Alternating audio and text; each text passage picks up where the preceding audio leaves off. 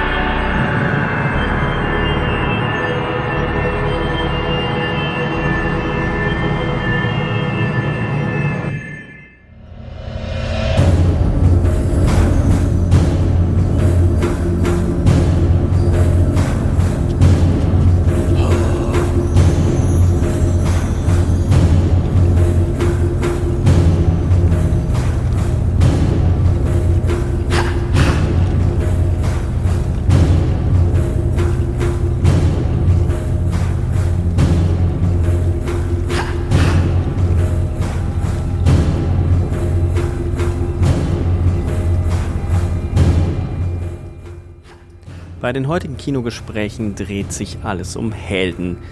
Kann man sich auf diese Figuren überhaupt noch positiv beziehen und was zur Hölle ist ein Held überhaupt? Das diskutieren wir an drei Filmen, an The Batman, Dune und The Northman. Viel Spaß!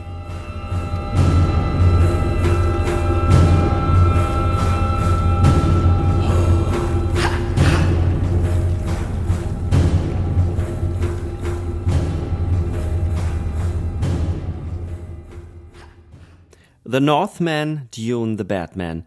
Diese drei Filme sind der heutige Backbone der Folge, der ersten Episode der ersten Staffel, die wir mit dem Begriff Korpus belegt haben.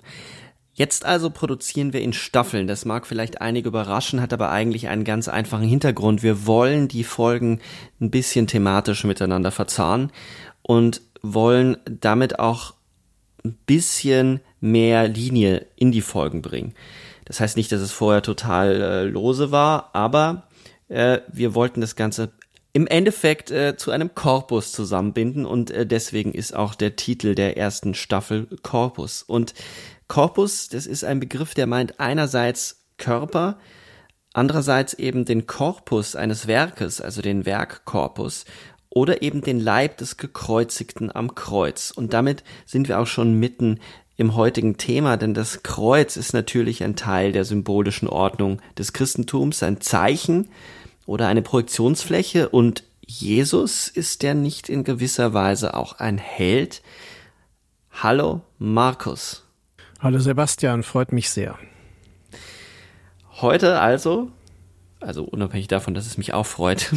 mich freut es auch sehr. Verdammt nochmal. Es ist lange her. Wir yeah. hatten eine längere Pause. Da kommt man schon mal aus der Übung. Ähm, ist dieses Thema nicht ein Thema, das man eigentlich gar nicht in einem Podcast abhandeln kann?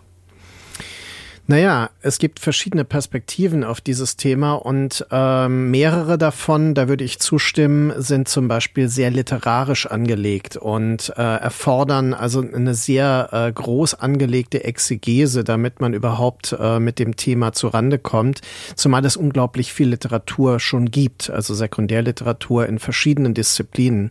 Wir bewegen uns also auf einem sehr, naja, ähm, vielschichtig dünnen Eis, wenn man so will. Ähm, insofern, äh, ja, also der Podcast ist ähm, vielleicht ein Anstoß, ähm, der einen Zugang ermöglichen könnte, der dann wiederum mit Blick auf die Filme fruchtbar ist, hoffentlich. Also das wäre jetzt das Ziel, das ich heute äh, hier sehe. Aber gleichzeitig, ähm, ja, werden wir nicht umhin kommen, einige der klassischen äh, Ideen nochmal zu wiederholen und uns äh, zu überlegen, was hat das eigentlich heute noch mit uns zu tun? Was ist die Aktualität dieses Themas, wenn wir denn so selbstverständlich davon sprechen, dass die drei genannten Filme denn um Helden kreisen?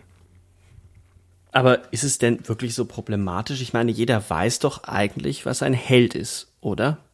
Das erste ist die Zwiespältigkeit des Helden. Es kommt darauf an, aus welcher Perspektive man auf äh, die Figur blickt, um die es geht. Ähm, wenn wir uns zum Beispiel mal populäre Mythen ansehen, äh, wie zum Beispiel das Star Wars-Universum, haben wir äh, mehrfache Neudefinitionen und Neukodierungen von Figuren, die man mal als äh, Bedrohung, mal als Antiheld, mal als Held sehen kann und äh, die aber immer wieder von anderen Perspektiven beleuchtet werden. Zum Beispiel Anakin Skywalker und dann äh, Darth Vader. Also quasi diese Figurengenese geht von einem Protagonisten, der durchaus eine vielleicht ambivalente, aber eher positive Heldenfigur ist in den ähm, äh, quasi, ja, also in den äh, ersten oder, ja, wie soll man das mittlerweile nennen, in der zweiten Trilogie, ähm, zu der Original Trilogy, wo er dann die eindeutige ähm, äh, Bedrohung, also für den eigentlichen Helden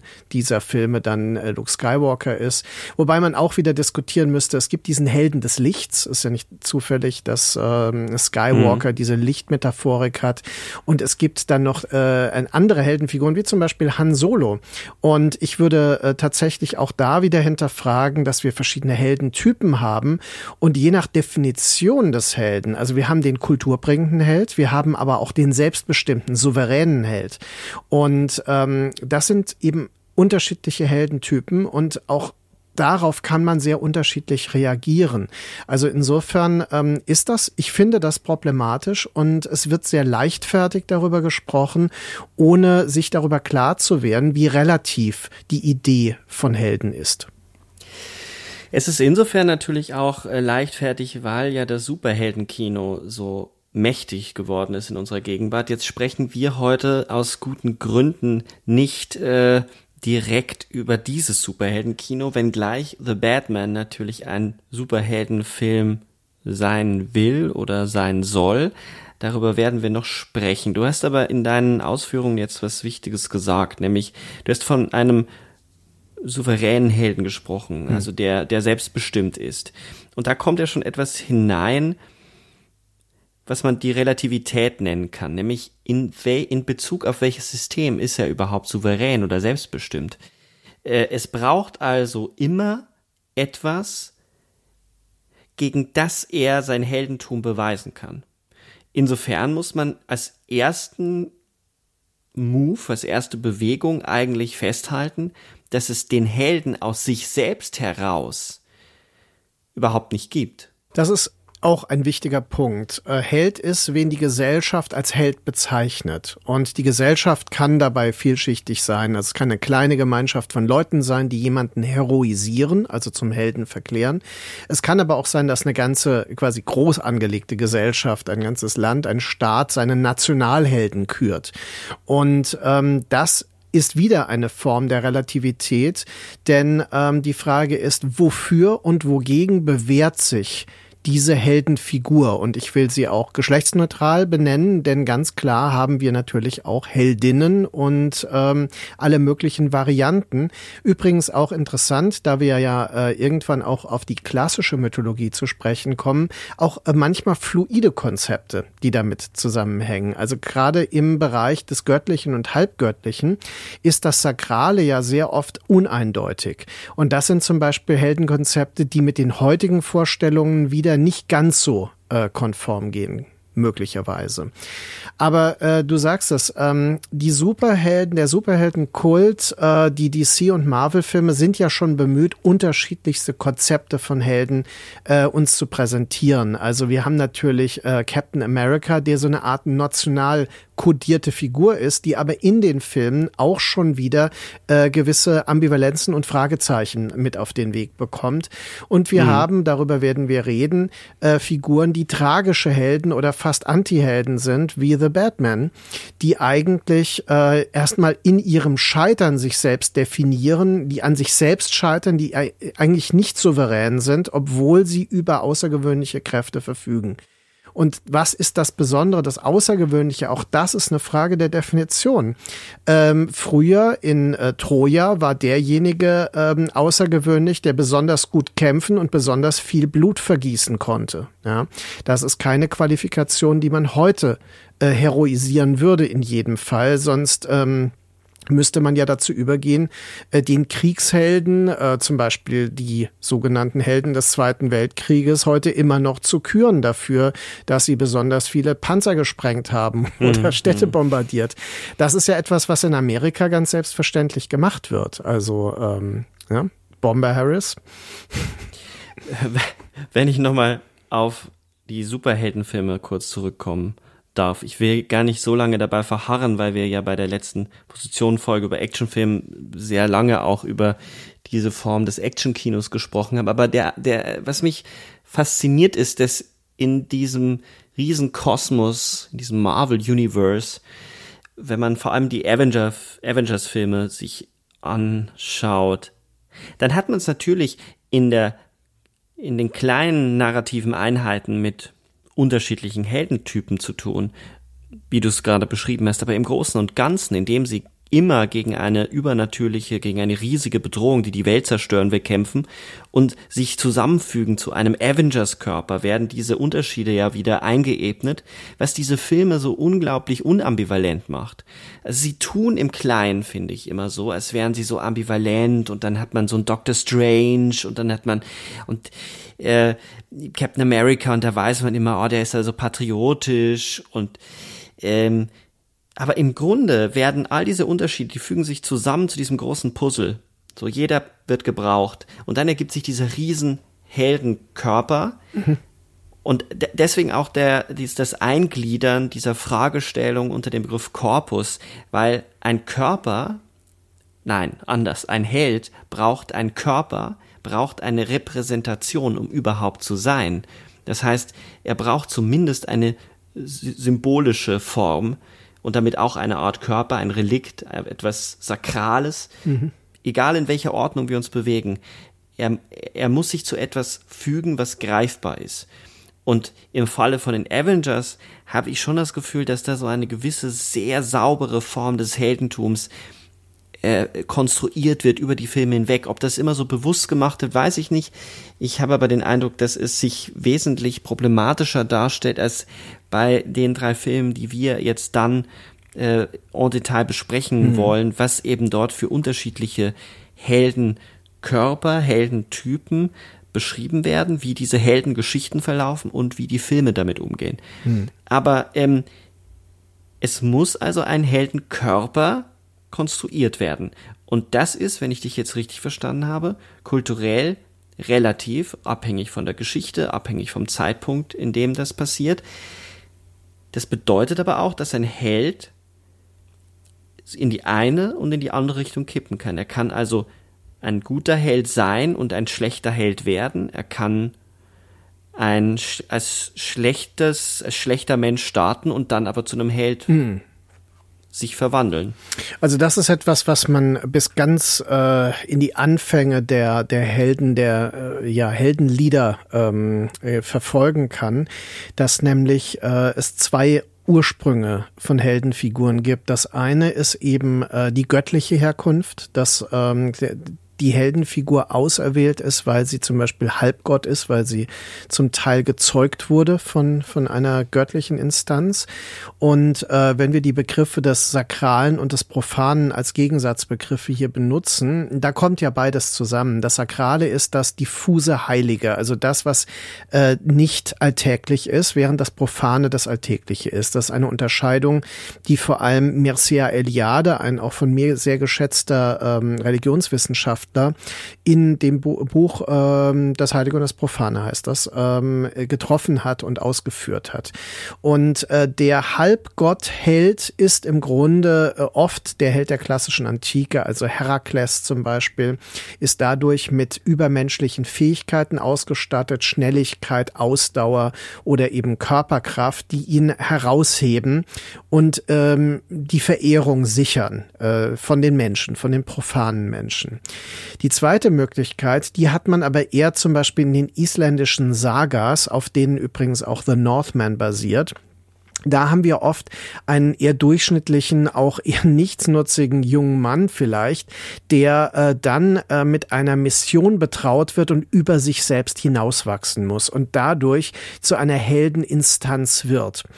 Und äh, das ist eigentlich ein äh, ambivalenteres Konzept, was dann später, es ist nicht zufällig, dass diese ähm, Hamlet-Saga, die dann äh, für äh, Shakespeare in Hamlet ja auch transformiert wurde, dass das so die Geburt des tragischen Helden ist, während die ähm, antiken äh, Halbgotthelden tatsächlich ähm, die Quelle sind für die Superhelden, die wir heute in Comics haben. Also äh, prototypisch ist Wonder Woman, die von den mhm, Amazonen, mhm, ab, Amazonen abstammt, also quasi eine Superheldin göttlicher Abkunft. Ähm, Superman äh, hat diese Kräfte, weil er eben außerirdischer Herkunft ist. Das Tor. Außer äh, genau, Thor ist äh, ganz klar aus dieser göttlichen Abkunft, aber da muss man auch wieder bedenken, dass die Götter der germanischen, ähm, äh, des germanischen Pantheons, da wäre es natürlich eher Dona, Thor ist dann aus der nordischen äh, Variante, des skandinavischen, äh, es sind ja im Grunde dieselben Figuren, nur mit unterschiedlichen Namen. Und da ist es so, dass die ähm, trotzdem ihre Ambivalenzen haben. Denn das Besondere, und das, wenn man die Edda liest zum Beispiel, ist, dass die ähm, germanisch basierten Gottheiten tatsächlich menschlicher erscheinen als die äh, antiken griechischen, die zwar auch ihre ähm, Bedürfnisse, also sexuellen Bedürfnisse vor allem haben. Zeus ist ja so quasi der, der Rapist, ne? der alle, über alle herfällt und äh, die dann aber schwängert und dann bekommen sie irgendwelche Halbgötter, die dann zu, zu Helden werden. Ne? Ähm, was Oder ihn, zu Monstern, also ja, zumindest zu die, äh, die ähm, Liebhaberinnen oft, wenn äh, Hera ja dann äh, über sie hinweggefegt ist. Genau, ja, richtig. Also, aber das ist, glaube ich, ein wichtiger Punkt, dass wir sehr früh mit diesen äh, sakralen Gottesfiguren immer auch, äh, also äh, Heldenfiguren, Entschuldigung, mit den sakralen Heldenfiguren äh, immer auch Ambivalenzen sofort haben, auch Schwächen. Ganz wichtig sind Schwächen. Und ähm, das ist also, das kann eine, eine körperliche Schwäche sein, in der ähm, äh, Siegfried-Sage zum Beispiel, also diese, diese äh, verwundete verwundete, verwundbare Stelle, die bleibt, die Achillesferse, ne, an der Ilias, äh, wo eben auch diese scheinbar unbesiegbaren, übermenschlich ähm, begabten Heldenfiguren äh, angreifbar sind. Und das Kryptonit äh, und Superman und solche Dinge sind natürlich eine Fortsetzung von diesen Konzepten. Aber da sind wir ja bei diesem äh, wirklich sakralen und übermenschlichen. Es gibt natürlich Helden des Alltags, Helden und Heldinnen des Alltags. Es, das geht so weit, bis wir zu sozialen Heldinnen und Helden kommen. Also ich erinnere hier an den Dokumentarfilm Kriegerin des Lichts äh, von ähm, Monika Treut, wo eine Frau, die eben in Lateinamerika ein, ein Kinderprojekt leitet, zu so einer Art äh, Social Warrior äh, becomes äh, Heroin, ja. Ähm, zu Recht auch stilisiert wird, das ist dann eine sozial definierte Heldin. Und ähm, mit allen Vor- und Nachteilen, die das hat. Aber es geht offenbar immer darum, Außergewöhnliches zu schaffen, eine Fähigkeit zu haben, Dinge durchzuziehen und durchzuhalten, die der alltägliche Mensch so nicht hat. Und das wird bewundert und in dem Moment, wo es bewundert wird, ist es heroisierbar und äh, in den Kontexten, die dafür offenbar dann geeignet sind. Schwingen da nicht noch ein paar Sachen mit? Also du hast jetzt sehr stark betont, dass auch ein sozialer Held jemand ist, der etwas leistet, äh, wozu sich andere nicht fähig sehen. Mhm. Ist es nicht oft auch so, dass der Held und äh, dafür spricht auch viel, dass äh, viele der Helden, auch der klassischen Helden, oft ein Gebrechen oder eine Lücke, ein, ein Fehler haben, mhm. dass er eine, eine Ersatzfigur ist, also eine, eine Projektionsfläche für, für die Gemeinschaft. Der Held ist auch ein, eine soziale Funktion, die Gemeinschaften konstruiert. Und man kann sich natürlich nur mit etwas identifizieren, was einem in einer gewissen Art und Weise noch nahe ist. Also wären diese, diese Halbgötter so perfekt, dass sie gar nicht scheitern können, wäre natürlich der Abstand so groß, dass eine Identifikationsfläche damit ein bisschen schwierig wäre. Also braucht es diese Schwäche, die uns Menschen erlaubt, sich mit ihnen zu identifizieren. Für die sozialen Helden haben wir es natürlich mit einer Ersatz, also mit einer Projektion zu tun, die auch etwas, und das ist ambivalent, etwas abnimmt. Wir haben jemanden, auf dessen Schultern wir etwas laden können, zu was wir vielleicht nicht fähig, vielleicht aber auch keine Zeit haben, vielleicht nicht die Ermöglichung haben. Da ist jemand, der es geschafft hat, der es schafft, das System auszuhebeln, der also diese, diese, diese Heldinnen sind ja auch manchmal in ganz kleinen gesellschaftlichen Kontexten dann auch äh, so äh, angesiedelt. Äh, die Supermarktkassiererin, die, ähm, gekündigt wurde, weil sie die ähm, diese Scheine, diese ähm, Pfandscheine nicht abgegeben hat und, und weil aus sozialen Gründen. Äh, da entstehen ja dann auch schnell solche, in einer gewissen Linken, solche Heldenfigurationen. Ähm, das ist doch auch eine Funktion des Helden, also eine Performativität der sozial, das, der, der, das ist eine symbolische Ordnung, die da hergestellt wird, die auch gesellschaftsstiftend ist, gemeinschaftsstiftend. Ja, absolut. Also äh, man müsste dann wieder zurückgehen auf die mythische Funktion des, des Kulturheroen, der äh, im Grunde zu einer Art Stamm äh, Figur der Kultur, der Gesellschaft, die daraus entsteht, selbst wird.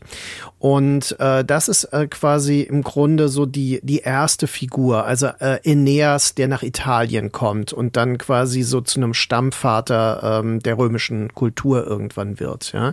Das wäre äh, das in der klassischen Antike.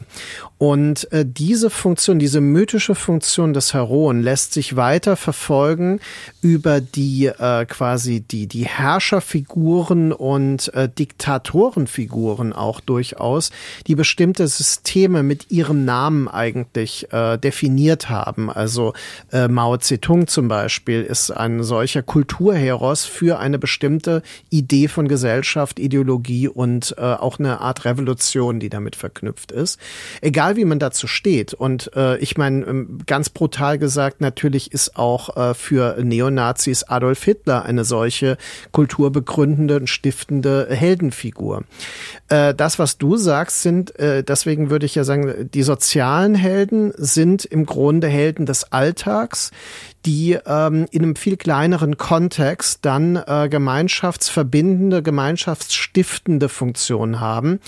Und äh, aber im Grunde, ob man jetzt total groß denkt, also quasi Nationalhelden ja, ähm, als äh, Bezugsgröße nimmt, oder ob man die Alltagsfunktionen als Bezugsgröße nimmt, dieses Zusammenbringen ähm, und dieses also in der Tat, die formierende Funktion von Heldenfiguren ist, glaube ich, etwas, was sehr, ähm, ja, sehr wichtig und äh, verallgemeinerbar sogar ist.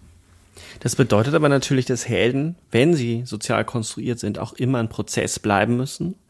Und in dem Moment, wo sie erstarren, in dem Moment, wo, wo sie sich nicht mehr beweisen müssen oder nicht mehr bewiesen werden, nicht mehr zur Disposition gestellt werden, in einem minimalen Sinne, dann haben wir natürlich die Gefahr, dass sie umkippen. Einerseits, dass aus dem Helden ein Monster wird, mhm.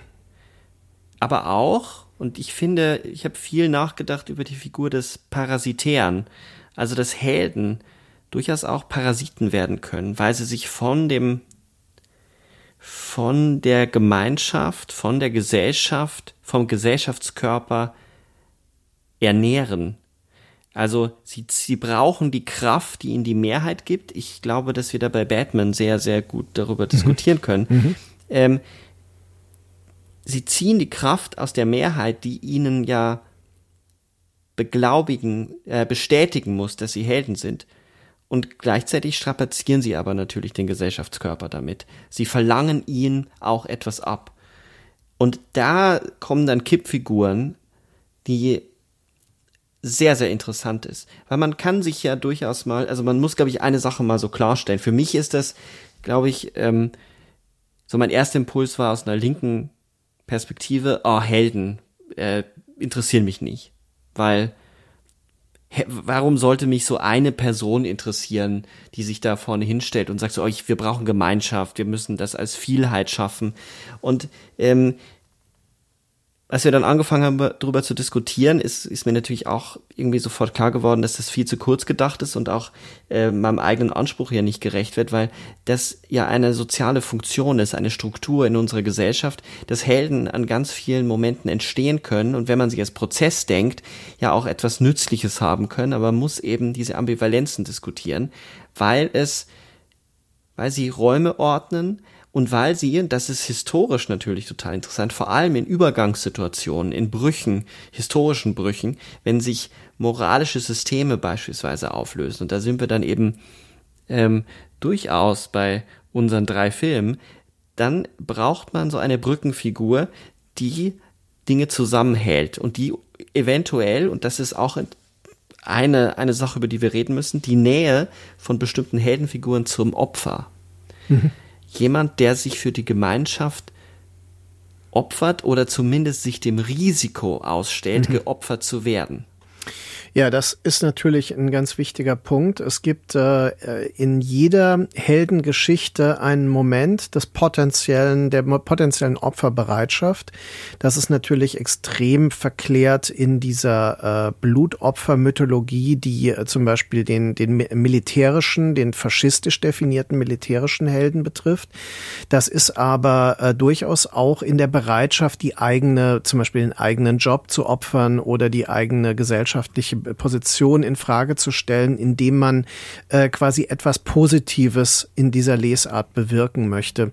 Also äh, was soziale Helden betrifft. Ähm, die Bereitschaft zum Opfer oder das tatsächliche Selbstopfer. Jetzt muss man sagen, je göttlicher und sakraler das wird, umso konkreter ist das Opfer. Ja, also eine Figur wie Jesus, ob sie historisch ist oder nicht, ist dennoch natürlich eine religiöse Heldenfigur mhm, und die sich massiv über die Freiwilligkeit, mehr oder weniger Freiwilligkeit des Selbstopfers äh, im Kreuzestod dann ähm, definiert.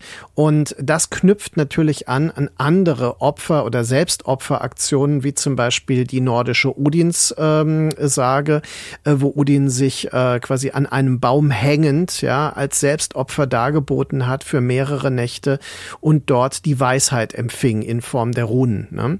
Das ist also auch ein Selbstopfer, das oft ähm, quasi christlich später ähm, parallel gelesen wird und auch ein Anknüpfungspunkt für die Christianisierung nordischer Kulturen war. Und ähm, diese Idee, also quasi das Opfer selbst als Schlüsselmoment zu sehen, das müssen wir natürlich auch untersuchen in äh, den drei Filmen. Äh, gibt es da diese Momente? Und äh, wir können jetzt schon sagen, natürlich gibt es die, aber sie sind unterschiedlich. Ähm, und da möchte ich noch mal erinnern an äh, Georges Batailles Theorie des Opfers. Also ähm, der Philosoph Georges Bataille, den wir hin und wieder mal erwähnen, weil ich äh, damit äh, offenbar ja so eine Obsession habe, äh, ist es so, dass ähm, er definiert in seiner Theorie der Religion äh, das und anderswo auch, also in anderen Büchern, ähm, das Opfer als die Herstellung heiliger Dinge. Also äh, in dem Moment, wo etwas geopfert wird, wie zum Beispiel äh, Nahrungsmittel oder äh, ein Tier sogar oder ein Mensch, ne? in, es gibt ja Kulturen, die Menschenopfer ge gebracht haben, wurde das Geopferte heilig. Und äh, wenn man sich selbst opfert, macht man sich selbst heilig. Das ist äh, extrem. Ja, also diese, diese sakrale mhm, mhm. Selbstüberhöhung. Und das, was du vorhin sagtest, das Parasitäre des Helden, das könnte man auch erstmal in einer Art Narzissmus des Helden begründet sehen. Denn ähm, letztendlich sind diese Figuren in ihrer Selbstfixierung und der Fixierung auf eine bestimmte Mission, die sie erfüllen müssen, auch durchaus narzisstisch. Und äh, wir können das gerne ähm, auch diskutieren, ob diese Figuren nicht aus anderer Perspektive gesehen äh, totale Bedrohungen der Gemeinschaft sein könnten. Und für andere sind sie das ja auch. Ich, ich denke gerade noch einen Schritt weiter und würde sogar sagen, so sehr der Held zum Beispiel ein Parasit äh, für die Gesellschaft sein kann, die Gemeinschaft, aus der er hervorgeht oder die ihn überhaupt erst hervorbringt, kann es natürlich auch andersherum sein, dass die Gemeinschaft, die den Helden hervorbringt, zur Bürde für den Helden wird, weil sie etwas von ihm verlangt, äh, was er nicht erfüllen will und nicht erfüllen kann. Ähm, Und auch das ist, glaube ich, ein, ein Phänomen, was man dann bei Dune und auch bei The Batman weniger bei The Northman sehen wird. Ich würde vorschlagen an dieser Stelle, dass es mit diesen, die, sonst werden wir zu abstrakt, mhm. ähm, dass wir so einige Richtungen jetzt so ein bisschen vorgezeichnet haben, die äh, wir jetzt vertiefen könnten. Da wäre die Frage jetzt, mit welchem Film bist du anfangen? Ähm, fangen wir mit fangen wir mit The Batman an, oder? Fangen wir mit The Batman an, von mir aus. The Batman. Was für ein Held wird hier konstruiert und wie wird mit dem Batman umgegangen, der ja in sich selber auch ein Mythos schon ist, ein moderner Mythos, ein Pop-Mythos, ein hm. Comic-Mythos. Der Batman ist eine Gestalt der Nacht in Gotham City, eine an New York City angelehnte, aber eigentlich konstruierte, fast schon äh, äh gothichafte Stadt, also deswegen auch Gotham City, äh, in der das Verbrechen die Straßen beherrscht. Und The Batman ist eigentlich ähm, ein Milliardärssohn, Bruce Wayne, der nachts eben in ein Kostüm schlüpft, um die Stadt vor dem Verbrechen zu bewahren, das Verbrechen zu jagen. Und der Film erzählt äh, eben nun von diesem Batman und der es mit einem Serienkiller zu tun bekommt, der sich selbst der Riddler nennt. Und der Riddler bringt nun reihenweise Personen um, die ihre Finger im Maroney Case haben. Das ist ein Fall, wo der einflussreichste Drogenmafia-Boss von Gotham City zu Fall gebracht wurde. Und da ist es wohl nicht mit rechten Dingen zugegangen. Bei jedem Mordfall hinterlässt der Riddler, wie soll es auch anders sein, Rätsel, die Batman dazu führen, das große Puzzle zusammenzufügen. Da taucht The Batman ein, muss gleichzeitig eben mit, mit äh, anderen Verbrecherbossen sich abgeben, mit Carmine Falcone und dem Pinguin. Äh, das Ganze wird dann auch eine sehr persönliche Geschichte für Bruce Wayne, für The Batman, weil er herausfindet oder herausfinden muss, dass irgendwie sein Vater auch damit drinsteckt. Äh, dem Riddler geht es nämlich darum, die moralischen Lügen der Stadt aufzudecken, wie ähm, diejenigen, die Gutes tun, eigentlich weiterhin nur Böses tun, um sich zu bereichern. Darum geht es. Am Rand spielt dann eben auch noch eine Superheldin eine Rolle, äh, Catwoman, Selina Kyle. Und ja, so ist der Film so ein bisschen kursorisch und schnell zusammengefasst.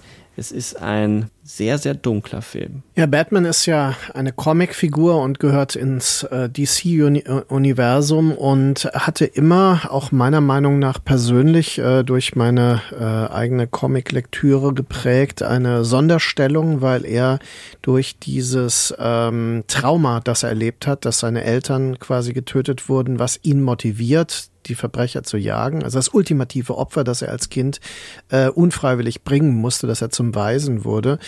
Ähm, das macht ihn zum tragischen Helden. Er ist ein traumatisierter Held, ähm, er hat eine tragische Dimension auch in seinem Kostüm. Er ist bei weitem nicht so eine Lichtfigur, wie wir sie dann ähm, in anderen ähm, DC-Helden präsentiert bekommen. Also im Grunde äh, braucht er auch immer diese dunklen Gegenspieler, wie zum Beispiel Joker oder eben den Riddler, die aber klarstellen, er ist mit diesen Figuren dialektisch verknüpft. Und der Film The Batman ist insofern eine Neuinterpretation dieses Mythos, weil er so, dabei so weit geht wie kaum ein Film, eine Interpretation zuvor. Er zeigt nämlich, wie ähm, diese Abhängigkeit und wie die Verknüpftheit, auch die familiäre, dieses Superhelden mit der Unterwelt, die er eigentlich bekämpft, ähm, zustande kam und wie sie auch immer noch äh, fortbesteht.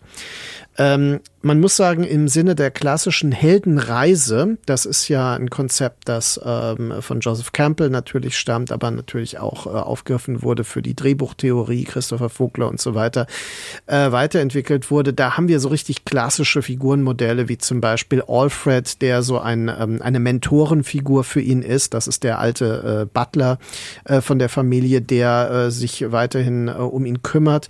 Und wir haben Detective Gordon, der so eine Art Gefährte für ihn ist und ihm ermöglicht, als Detektiv tatsächlich da ernsthaft zu arbeiten, so dass The Batman in seiner Neuinterpretation wirklich so eine Art äh, Cop-Movie, also so eine Art Sieben von David Fincher äh, als Orientierung dann hat.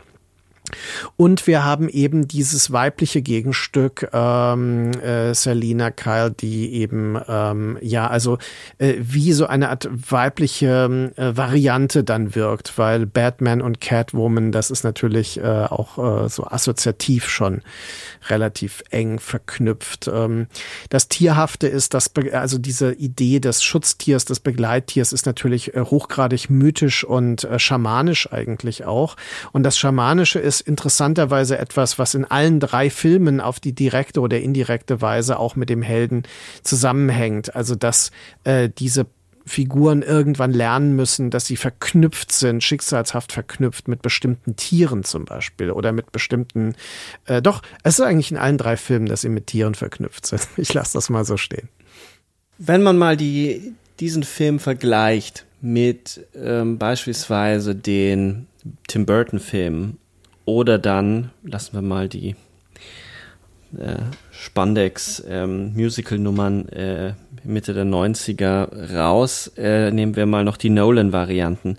Dann ist schon auffällig, dass bei diesem Film, das ist mir jetzt irgendwie so gekommen, wo du mhm. nochmal, ähm, wo du nochmal Catwoman erwähnt hast, dass Catwoman in diesem Film immer erst im zweiten beziehungsweise bei Nolan im dritten Teil auftaucht, während es hier ganz früh gesetzt wird ähm, wir haben es auch im Vergleich zu den Nolan-Filmen mit einer Variante zu tun, die wesentlich mehr sozial konstruiert ist. Also die, der Anfang von The Batman ist so sensationell gut, weil dort spricht er, dass er die Nacht ist. Also er, es gibt einen Monolog, der mhm. sehr ans an Film Noir erinnert, also ein Detektiv, der immer sinniert und drüber nachdenkt, was er da so erlebt hat in der Nacht. Und er sinniert eben darüber, dass er ähm, die Nacht ist. Er ist ein Symbol. Das alleine schon, weil es, es gibt dann diesen, natürlich diesen berühmten Scheinwerfer, der die, die, dieses Bad-Zeichen in den Himmel wirft. Und ein Zeichen ist, dass ihn Detective Gordon treffen will. Mhm. Dieses Zeichen ist also der Ruf, der durch die Nacht hallt. Und es ist gleichzeitig äh, der Ruf, der die Angst auslöst bei den jeweiligen Verbrechern. Mhm. Bei den Kleinkriminellen muss man eigentlich sagen, weil es ja dann eben diese Superverbrecher gibt, die ähm, in einer gewissen Art und Weise bei, bei Batman immer schon auch Spiegel seiner selbst sind, immer genauso zerrissen sind wie er, weil ich würde sogar einen Schritt weiter gehen und sagen, The Batman, nicht The Batman, der Batman, Batman ist kein tragischer Held, sondern er ist auch ein obsessiver Held. Er hat diese tiefe Obsession, ähm, die sich darin auch zeigt, dass er dauernd hin und her gerissen ist zwischen Rache zu vollziehen an den Mörder, an dem möglichen Mörder seiner Eltern und äh, überhaupt der Struktur, mhm. die diesen Mörder hervorgebracht hat und ähm, einer einer Moral, mhm. wo er selber, wo er die Grenze immer selber ziehen muss, am besten wahrscheinlich immer noch oder am plakativsten vielleicht auch dargestellt in dem The Dark Knight, mhm. Äh, von Christopher Nolan, wo der Joker als ein anarchistischer, ich würde ja sagen, äh, da schummelt Nolan ein bisschen, weil eigentlich ist er für einen Anarchisten viel zu geplant, viel zu strukturiert und macht eigentlich nur Mindgames auf, moralische Mindgames, aber das beiseite geschoben, geht es natürlich darum, dass hier der dieser der Held an die Grenze getrieben wird. Soweit sind wir hier ja noch gar nicht. Hier haben wir es wirklich mit einer haben wir es mit einem Protagonisten zu tun, wir werden in die Welt von ihm hineingeworfen und auch in eine Atmosphäre dieser Welt hineingeworfen. Er ist überhaupt nicht etabliert. Also da sind jetzt sehr viele Dinge, ähm, zu denen man was sagen könnte. Also erstmal Entschuldige bitte. Hat der, nein, nein, das ist sehr gut. Ähm, hat der Film die Funktion eines äh, einer Origin Story in gewisser Weise, obwohl er jetzt äh, er geht stellvertretend ja in die Kindheit zurück, indem er da äh, beginnt auch nochmal mit dem traumatisierten Kind, in dem sich dann Batman, wenn er dort am Tatort auftaucht, äh, auch reflektiert. Ne? Also das Kind, das ihn anblickt und er sich selbst darin nochmal sieht. Es ist aber so, dass er er noch nicht fertig ist. Er ist ein, ein junger Mann und er ist das, was in den isländischen Sagas der nichtsnutzige junge Mann ist, der erst auf dem Weg zum Helden ist. Er muss als Held definiert werden, indem die Gesellschaft ihn als solchen überhaupt erst akzeptiert. Dass ein paar Verbrecher vor ihm Angst haben, macht ihn ja noch nicht zum Helden, sondern zu einer Angstfigur erstmal. Genau. Und damit ja. ist er eigentlich monströs. Und die Polizisten haben ihn ja auch nicht respektiert. Also er wird ja eigentlich wie so eine Art maskierter äh, äh Finster äh, Horrorclown da wahrgenommen auf dem äh, Tatort und auch die Frage, warum, was macht dieser Typ hier, wieso ist er hier? Und das, das wurde dem Film ja auch manchmal so ein bisschen vorgehalten, dass er so ernsthaft ist, äh, dass diese Maskerade im Grunde schon fast der Lächerlichkeit preisgegeben wird. Äh, andererseits hat der Film eine andere Parallele und die spiegelt sich sogar in der Musik, denn die Musik ist nicht zufällig eine Adaption des Imperial March Motivs äh, von John Williams aus den Star Wars Filmen. Also dieses, dieser langsame, mhm, marschartige äh, ähm, äh, Rhythmus, der äh, es ist halt nochmal verlangsamt, aber es ist genau das. Ähm, er bekommt diese zwei Motive. Einmal diesen, dieses Marschmotiv, das ihn mit Darth Vader natürlich parallelisiert. Und sein Outfit erinnert natürlich auch an Darth Vader mit dem schwarzen Umhang und diesen eigenartig insektenhaften Platten, diesen schwarzen, die, die er so an sich hat. Mhm, mhm. und äh, das zweite Motiv ist dann der Nirvana-Song natürlich, der ihm diese, diese Emo-Verletzlichkeit gibt, die aber verknüpft ist mit dem Trauma von Bruce Wayne, also dem menschlichen Alter Ego. Und der Klassismus, was du äh, erwähnt hast, dass es halt hier auch um soziale Milieus und äh, privilegierte und unterprivilegierte Schichten geht. Das reflektiert sich eben in der Herkunft von ihm als dem reichen Erben, dem, der aber nichtsnutzig äh, ist, lange Zeit. Und es reflektiert sich in Selina, die aus einer extrem problematischen ähm, äh, Kontext kommt und sich dann quasi selbst behaupten lernt viel früher. Von daher ist sie auch früher im Film etabliert, als wie du sagtest, in den anderen Konzepten. Und äh, um ehrlich zu sein, sie ist auch ernstzunehmender als die Figuren in den anderen Filmen. Also sie, sie hat wirklich eine, ein Empowerment, das man ernst nehmen soll. Und gleichzeitig haben wir noch den Riddler, der seinerseits eine Art Incel ähm, äh, ja, Held wird für seine Anhänger mhm, mhm, und auch eine Parallelisierung hat. Also das heißt, der Film hat gleich mehrere potenzielle Heldenfiguren, die man auch als äh, Antikonzepte, natürlich als Gegenmodelle begreifen kann, äh, die aber äh, in Verhältnissen, fast schon dialektischen Verhältnissen stehen. Und äh, das macht den Film so außergewöhnlich. Deswegen habe ich ihn ja in meinem Text im Filmdienst als mit Blumenberg als eine Arbeit am Mythos des Comichelden bezeichnet. Denn dieser Film gibt sich wirklich Mühe, eine Art Mythentransformation zustande zu bringen, die genau diese Mechanismen, die ich gerade ähm, nochmal äh, versucht habe zusammenzufassen, äh, nach außen trägt. Jetzt hat ähm, in der letzten Position über den Actionfilm hat Denise Bucher, haben wir auch kurz über The Batman ja gesprochen, und Denise Bucher, die äh, Schweizer Filmkritikerin, hat ja da nochmal gemeint, dass sie den Film visuell total beeindruckend fand, aber so ein bisschen das Gefühl hatte, er erzählt nichts Neues und sich die ganze Zeit dachte, warum braucht es diesen Anzug? Ein bisschen bewegen wir uns ja auch in diese Richtung. Alle anderen Figuren außer er sind ja eigentlich weitestgehend befreit von dieser Comic-Überzeichnung. Also mhm. wir haben, wenn man, also es gibt das Bonusmaterial von auf der DVD ist wirklich beeindruckend, weil man dieses ganze Arbeit an diesen Figuren nachvollziehen kann. Und bei beim Pinguin äh, wenn man den im Profil sieht, hat er wirklich die Augenbrauen wie so ein wie so ein Pinguin. Also sie haben ihn schon dran orientiert. Ähm, und er wirkt auch so, aber er ist jetzt ganz anders als Danny DeVito im im zweiten äh, Teil von Tim den Burton-Filmen. Batman ist der Einzige, der wirklich dort mit einem Kostüm-Kostüm mhm. auftritt. Und das wirkt schon manchmal deplatziert. Jetzt kann man sagen, da geht was schief. Man könnte es aber auch ernst nehmen und sagen, der Film will das aber auch so, weil er hier versucht, über die Form etwas zu erzählen.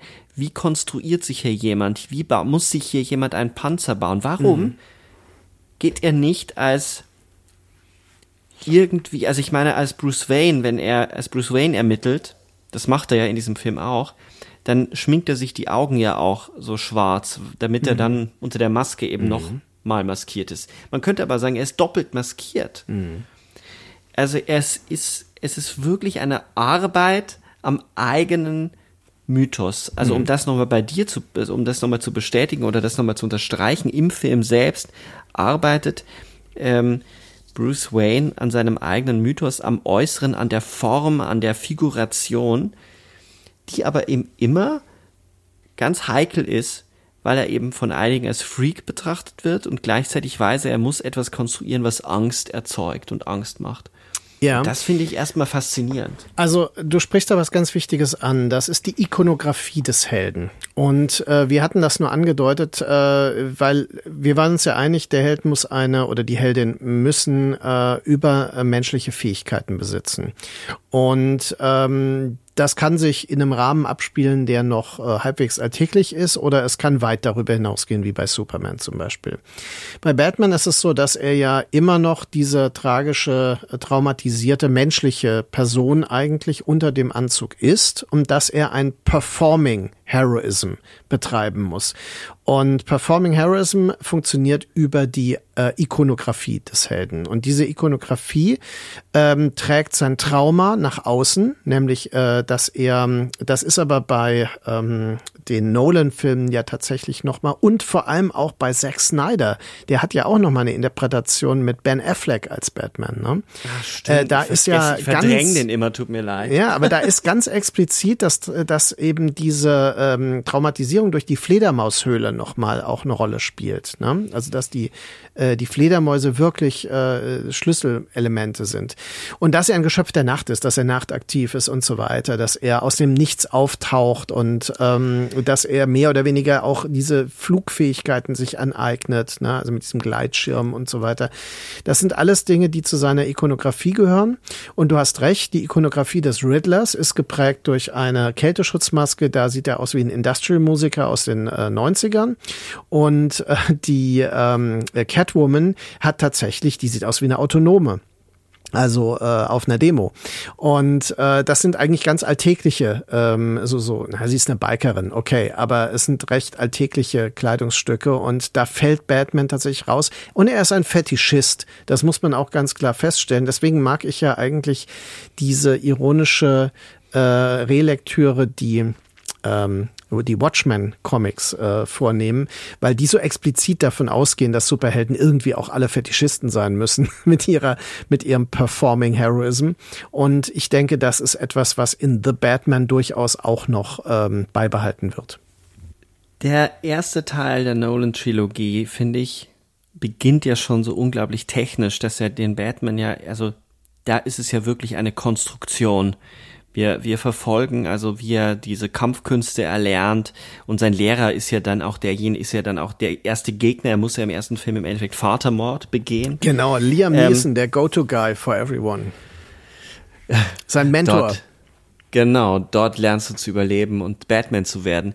Wir, wir, wir sehen, es ist was unglaublich Technisches, wie die Nolan-Filme, mhm. wie die Nolan-Batman-Filme sowieso. Also nicht nur den technisch den technischen Fetisch, den Batman dort hat, also unglaublich viele Gimmicks. Mhm, ja. Also sowas James Bondhaftes, was dieser Film jetzt hier überhaupt nicht hat. Nee. Sondern ähm, hier, also wir haben es, und das ist der Unterschied, glaube ich. Ich meine, auch das Heldentum von, von Batman in den Nolan-Filmen steht immer wieder zur Disposition, eher, dass man, äh, dass immer so angedeutet wird, er könnte stürzen, er könnte sich komplett zurückziehen. Sobald er aber anwesend ist, marschiert da eine Maschine durch den Film, die im Endeffekt, auch wenn sie Schrammen äh, abbekommt, trotzdem eigentlich nicht in Frage gestellt werden kann. Und das beginnt schon damit, dass er ihn konstruiert und dann ist er, ist er da, er ist anwesend, er ist ein, eine, er hat schon etwas Heldenhaftes in der Ikonografie. Und äh, das finde ich total geschickt bei den The Batman gelöst, dass wir, dass er am Ende ja, er zu, wo er wirklich dann von allen anerkannt wird, eine heldenhafte, einen heldenhaften Moment hat. Also da, da, da öffnet sich der Film ja zum ersten Mal so richtig für so eine Heldenikonografie, für so ein Bild, das sehr hell ist, wo er dieses Kind mhm. aus der, aus dem überfluteten Stadtzentrum herausträgt, wo der Film ja das erste Mal wirklich Pathos sich auch gönnt. Sonst ist der Film ja knochentrocken und, und mhm. äh, hinterfragt sich die ganze Zeit selbst. Und da weiß man eben auch noch nicht, wie wird, wie wird das weitergehen, in welche Richtung wird die Trilogie gehen. Es ist ja eine Trilogie geplant. Aber bis zu dem Punkt finde ich, ist es faszinierend, dass wir die ganze Zeit dabei zusehen, wie sich ein Held ständig neu formieren muss, äh, mal als Held agieren muss, als Batman, mal als Bruce Wayne mhm. auch. Ähm, und der Film da auch die nötige Zeit gibt, diese verschiedenen Varianten, die verschiedenen Masken ausprobieren zu lassen. Mhm. Ja gut, er nimmt sich ja wirklich diese drei Stunden Zeit, die auch oft kritisiert wurden, teilweise vielleicht zu Recht kritisiert, vor allem mit Blick auf das lange Ende. Der Film hat ja dieses äh, Zack Snyder-Syndrom, dass das Ende dann eine Dreiviertelstunde dauern muss. Ähm, aber davon abgesehen, ähm, ich finde eine andere Szene auch noch wichtig zu erwähnen, nämlich äh, seinen ersten Auftritt, wo ähm, so eine äh, Straßengang gezeigt wird, die Leute terrorisiert, äh, eine Standardsituation aus den ähm, Death Wish-Filmen mit Charles Bronson aus den 70er und 80er Jahren, wo man äh, tatsächlich so das Gefühl hat, okay, das wäre schön, wenn jetzt jemand mal kommen würde und aufräumt. Äh, das ist ja so eine Art ähm, rechter Mythos, also der die Selbst Selbstjustiz-Rächerfigur, die mit Paul Kersey, also Charles Bronson in Up Death Wish 2 dann tatsächlich so etabliert wurde und so eine Art reinigende Gewalt, die Regeneration through Violence da bringt. Das ist ja eine amerikanische Mythologie, die Richard Slotkin ähm, äh, ausgeführt hat in einem seiner drei Westernbücher. Und ähm, Regeneration through Violence ist eine Befriedigung, die daraufhin erfolgt, dass eine Ungerechtigkeit beobachtet wird und das ist das Regulativ. Jetzt ist es aber hier so, hm. dass der, derjenige, der von Batman dann attackiert wird, ähm, äh, tatsächlich derartig äh, traktiert wird, dass man das Gefühl hat, okay, ähm, dieser Batman ist nicht gut, weil er genießt das und er schlägt diesem Typ wirklich den Schädel ein. Also es hat so einen, so einen Moment von irreversibel in diesem Moment. Und also so eine Ahnung. Sound, das Sounddesign ja. ist, ist heftig. Absolut. Der Film ist gar nicht so blutig, aber er hat eine unheimlich krasse äh, Gewalt über den Sound. Und äh, warum ich das so erzähle, äh, ist nicht, weil ich es so genossen habe im im Gegenteil, es hat mir diese Ambivalenz so, man fühlt sich schlecht in dem Moment. Also, dass man, man ersehnt das herbei, aber dann kommt das auf eine Weise, die man eigentlich so gar nicht will. Und da haben wir das Obsessive und auch das Psychotische von Batman. Also dieser Batman ist tatsächlich eine psychotische Figur. Und das ist auch der Grund, warum der Batman in diesem Film The Batman auch der Held des Riddlers ist, weil der Riddler giert ja nach der Anerkennung. Ja er giert ja danach, dass der Batman es vollenden wird. Es ist ja geplant, dass er im Gefängnis landen wird und dann äh, soll es ja im Endeffekt hat es ja ein, es ist ja ein Theater, was er aufführt vor ja. ihm. Und ähm, da willigt er ja nicht ein, da geht er nicht mit, aber diese Ambivalenz ist genau das, was den Riddler zu Batman hinzieht. Und das ist etwas, glaube ich, warum ich den, die Figur auch in den Comics immer am spannendsten fand, weil er die meisten Ambivalenzen hat, weil mhm. er immer auf der Kippe ist, selbst in den Schlund zu fallen, den er bekämpft, mhm. weil äh, auch die Frage ist, ob die Bürger in Gotham City ihn überhaupt wollen, weil das ist ja auch eine seltsame, während zum Beispiel bei Spider-Man bei den Spider-Man-Filmen die Bürger ja immer so eine große Rolle spielen. Da kommen die zusammen und gucken und oh, guck dir Spider-Man an mhm. und oh, und dann, dann gibt's immer so diese Menschentrauben, während er da mit diesen Megamonstern kämpft. Ähm, das gibt's bei Batman irgendwie nie. Mhm. Es, es, es gibt immer nur Polizei und, und, und die Supergangster und dann halt Passanten, die irgendwie Geiseln genommen werden, aber es gibt nie diese, bis aufs, auf das Ende da, aber es ist äh, sehr zurückgenommen, finde mhm. ich immer in den Film. Mhm. Ähm, also da ist wirklich ein dunkler Retter, der im Schatten agiert und so sehr im Schatten agiert, dass er teilweise von den eigenen, von den Bürgern der Stadt überhaupt nicht wahrgenommen wird. Ja, er ist äh, zu nah oder zu tief im eigenen Abgrund und äh, Nietzscheanisch gedacht. Also er, er hat zu lange in den Abgrund gestarrt und äh, das ist etwas, was äh, bei ihm dazu führt, dass er wirklich Teil dieses Abgrunds geworden ist. Ne? Und dann also quasi ist er der Abgrund, der zurückstarrt auf die Gesellschaft und sie weiß nicht, ob sie sich jetzt freuen äh, oder Angst haben soll vor ihm. Ne? Und mit jeder Handlung gebiert er ja neue Gegenspieler und Monster. Also wie oft Batman mhm. durch etwas, durch eine Handlung mhm. äh, erst die Gegenspieler konstruiert oder zusammenbringt, finde ich auch immer interessant. Zumindest die Familiengeschichte oder wie irgendwie sein Unternehmen in Sachen mit drin hängt. Ähm, also auch in diesem Film ist es ja so, dass, dass er durch das Ausschalten von Carmine Falcone ja den Pinguin erst an diese Position bringt. In dem Moment, und das sagt ja dann auch äh, Catwoman am Ende, äh, das Ding wird in die Luft gehen. Wir haben jetzt ein Wachtvakuum und alle werden danach greifen.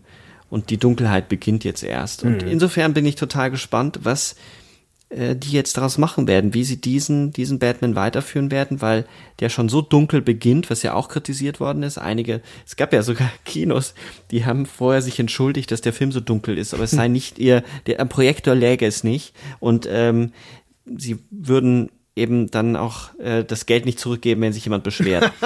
äh, ich glaube, so war's. Äh, auf jeden Fall gab es Kinos, die sich die vor sich abgesichert haben, weil der Film so extrem dunkel ist. Aber diese Dunkelheit wird ja selbst zu einem Körper und das finde ich so folgerichtig, weil er am Anfang ja sagt, er ist die Nacht, er ist die Dunkelheit und somit versch verschmelzt er, also er verschmilzt ja wirklich in einigen Szenen mit der Nacht. Also die Szene im Club, wo, wo dann nur die Pistolen, äh, die, mhm. die Maschinengewehrschüsse äh, zu sehen sind.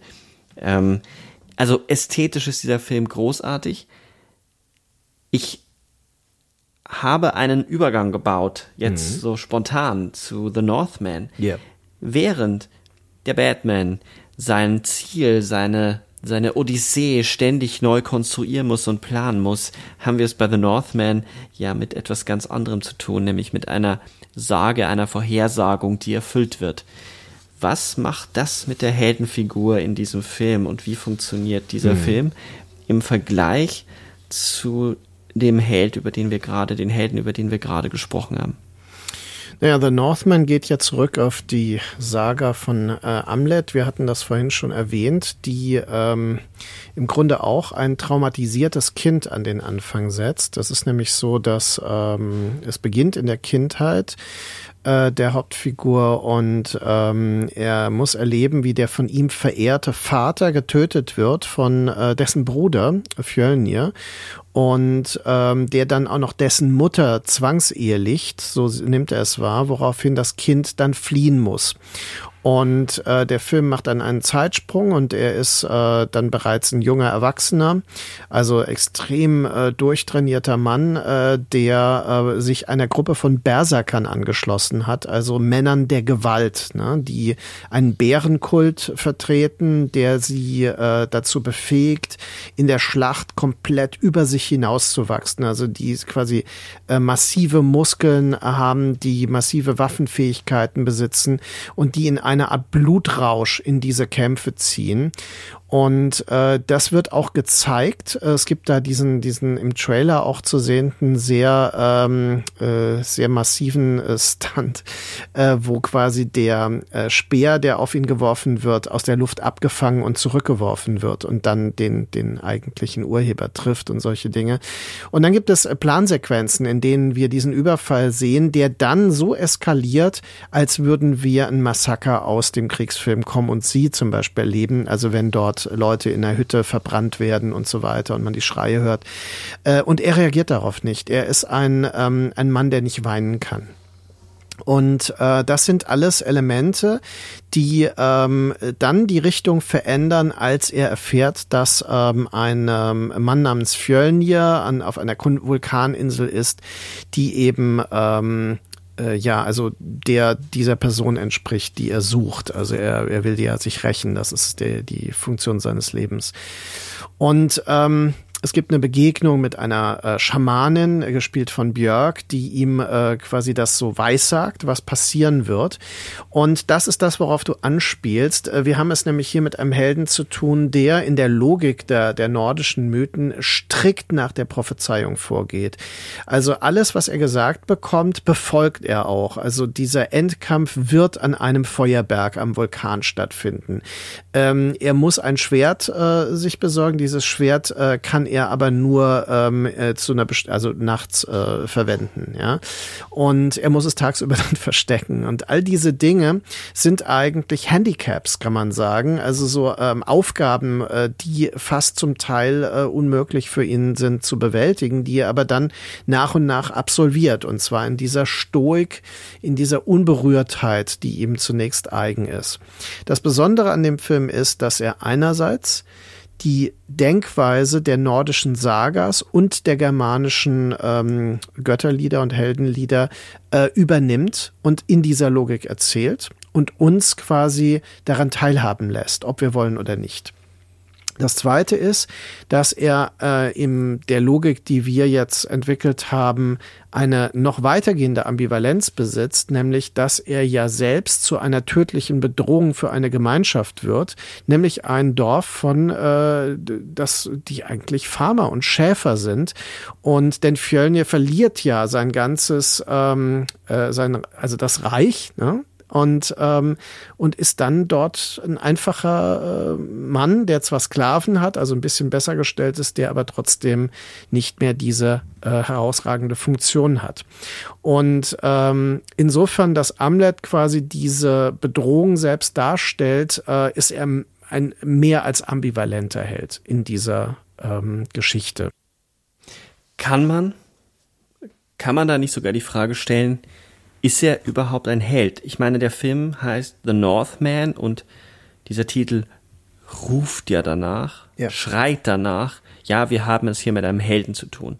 Aber wir haben es mit ganz vielen männlichen Heldenfiguren in diesem Film zu tun, wenn wir von einem Relativismus ausgehen, wie wir es von so einem Kulturrelativismus oder von so einer den Held als eine relative Funktion begreifen, dann ist ja auch sein Vater für das Volk, in dem er lebt, ein Held, der getötet wird.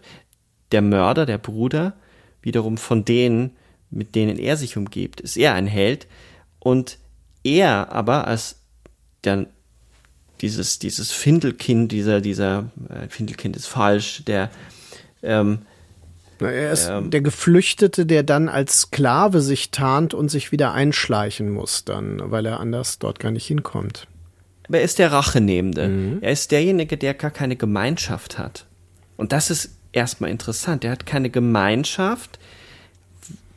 Es ist jetzt nur ein Versuch der Annäherung. Übernimmt die Rolle der Gemeinschaft nicht die Vorhersagung? Ja, ähm, er schafft ja durchaus eine Schicksalsgemeinschaft, äh, zum Beispiel mit der slawischen ähm, Hexe äh, Olga, gespielt von äh, Anna Taylor Joy, die ähm, äh, ihn auch unterstützt und auch Forderungen an ihn stellt. Ne? Also das, äh, als er sagt, er hat seine Mutter gefunden, da sagt sie ja auch, äh, wirst du mich auch finden. Ja, und äh, das sind Dinge, die ihn äh, immer weiter. Er ist unheimlich belastet. Also es ist auch so, dass äh, wie das gespielt wird, finde ich total interessant, dass auch die Physis immer so was zusammengesagtes hat. Also äh, klar, er, er soll auch eine Sklaven äh, Person darstellen. Er, er, imitiert das ja, aber er ist ja ein unglaublich gigantisch gebauter von der Physis ja. her ähm, Krieger eigentlich. Und ähm, er nimmt sich aber zurück. Und dann gibt es dieses, dieses Spiel, dieses Ballspiel, was aber dann bis äh, wirklich zum Blutvergießen führt, wo er dann zum ersten Mal äh, vor allen Leuten über sich hinauswächst. Ne? Indem er wieder das Kind übrigens, äh, mit dem er sich identifiziert, möglicherweise schützt. Und damit bekommt er Privilegien. Genau, in dem Moment bekommt er Privilegien und man könnte sagen, er ist auf dem Wege, äh, innerhalb dieser Gemeinschaft eine Art Held werden zu können. Er genau. ist in dem Moment ja noch kein Held. Also es ist ja nicht so, dass man eine heroische Tat vollbringt und man mhm. ist Held. Aber er kauft sich mit einer heroischen Tat, die ist ja durchaus heroisch, Privilegien. Die ist kalkuliert. Ja. Also er kalkuliert das ja ein. Es ist seine Chance aber das ist ein Moment, wo man, wo man merkt, er könnte, er benutzt eine bestimmte Heldenrolle oder ein, eine Heldenwerdung, um Zugänge zu Räumen zu erhalten. Würde der Film nämlich sich von dieser Logik der Vorhersagung losreißen, wäre der Film ja relativ schnell vorbei. Also die Möglichkeit, seinen Onkel umzubringen, ist ja eigentlich in jeder Szene fast gegeben. Ja. Ob es dann überleben würde, äh, also ob Amleth das überleben würde, ist dann die andere Frage. Aber wenn es nur darum gehen würde, den König umzubringen, wäre ja eine schnelle Nummer. Genau, deswegen bekommt er diese Hindernisse, diese Handicaps, wie ich sagte, also die auch ähm, so Dinge in Frage stellen, auch Entwicklungen hinauszögern und so weiter und auch erfordern überhaupt, dass er diesen Plan entwickelt. Aber wie er ihn dann durchführt, ist ja durchaus als Terrorist. Also es ist nicht nur so, dass er Leute tötet, er arrangiert ihre Leichen ja dann auch zu mythischen Figuren zum Beispiel. Ja, also ähm, und da sind wir an einem sehr wichtigen und interessanten Punkt, den ich vorhin bei Batman schon angedeutet habe, der aber hier nochmal ähm, viel wichtiger ist. Das ist beim antiken antiken Helden nennt man das in der griechischen Sprache Kydos. Das ist der Ruhm des Helden, der sich im Blutvergießen zeigt, in der Grausamkeit. Mhm. Und das ist etwas, was früher mit der Heldenfigur massiv verknüpft war, nämlich seine Fähigkeit, auch übermenschlich grausam zu sein. Äh, Achilles zum Beispiel, der die Leiche von Hektor schändet, indem er sie quasi äh, hinter dem Wagen herzieht und zerfetzt, ja, vor den Leuten, äh, die zusehen. Das ist etwas, was Kydos bringt. Ähm, Im englischen Begriff ist Kudos sowas wie Mut, ne? Also das ist ein Begriff, der davon abgeleitet wird. Aber es ist nicht Mut. Es ist tatsächlich der Ruhm, der auf der Grausamkeit basiert. René Girard äh, diskutiert das in äh, Die Gewalt und das Heilige. Ich könnte das alles nachvollziehen, oder ich, also ich kann es nachvollziehen und äh, sehe auch die Logik dahinter. Im Falle von The Northman habe ich trotzdem noch so ein Fragezeichen in meinem Kopf. Und das ist eben diese strenge, wie an der Linie gezogene Vorhersagung, die ja von, von so Mittlerfiguren ausgeübt wird. Also Figuren, die irgendwie Teil der Gesellschaft sind, diese Seherin mhm. oder auch äh, der, der Narr ja. von, genau. von Willem Dafoe gespielt, die irgendwie teilnehmen, aber irgendwie eher auch nicht. Also das außerweltliche Reich der göttlichen Vorhersage verbinden mit dem, mit dem irdischen. Mhm. Und insofern entsteht ja diese Gewalttätigkeit ja nicht nur aus einem eigenen Willen. Also wenn es jetzt nur der eigene freie Wille wäre, wo jemand sich beweist, dass er gewalttätiger sein kann als ein anderer, dann würde ich das verstehen, dass es in einer anderen Gesellschaftsordnung, nicht der unseren, zu, zu einem Heldentum reicht, weil es beeindruckend ist, weil es einschüchternd ist und weil dann das Heldensein auch in einer Art der erzwungenen Unterwerfung stattfindet, dass mhm. ich den Rest unterwerfe. Er ist aber, und so, da folgen ja alle Figuren notwendigerweise dieser Vorhersagung, mal wissen sie es mehr, mal weniger, hat es sowas Deterministisches, wo ich mich frage, ob in so einer deterministischen Sicht überhaupt noch eine Heldenfigur in der Welt besteht. In der Draufsicht von uns, so wie wir drauf gucken, gucken wir ja schon auf einen Mythos. Mhm. Wenn wir aber uns in der Welt von Northman bewegen, bewegen wir uns nicht in einem Mythos, sondern bewegen uns in einer Welt, die sich ständig durch mythologische Prozesse bewegt.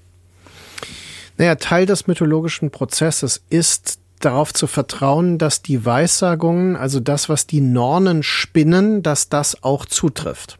Also dieses Vertrauen darauf, dass die, die Weissagungen äh, auch ähm, die Wahrheit sind, ja, objektiv.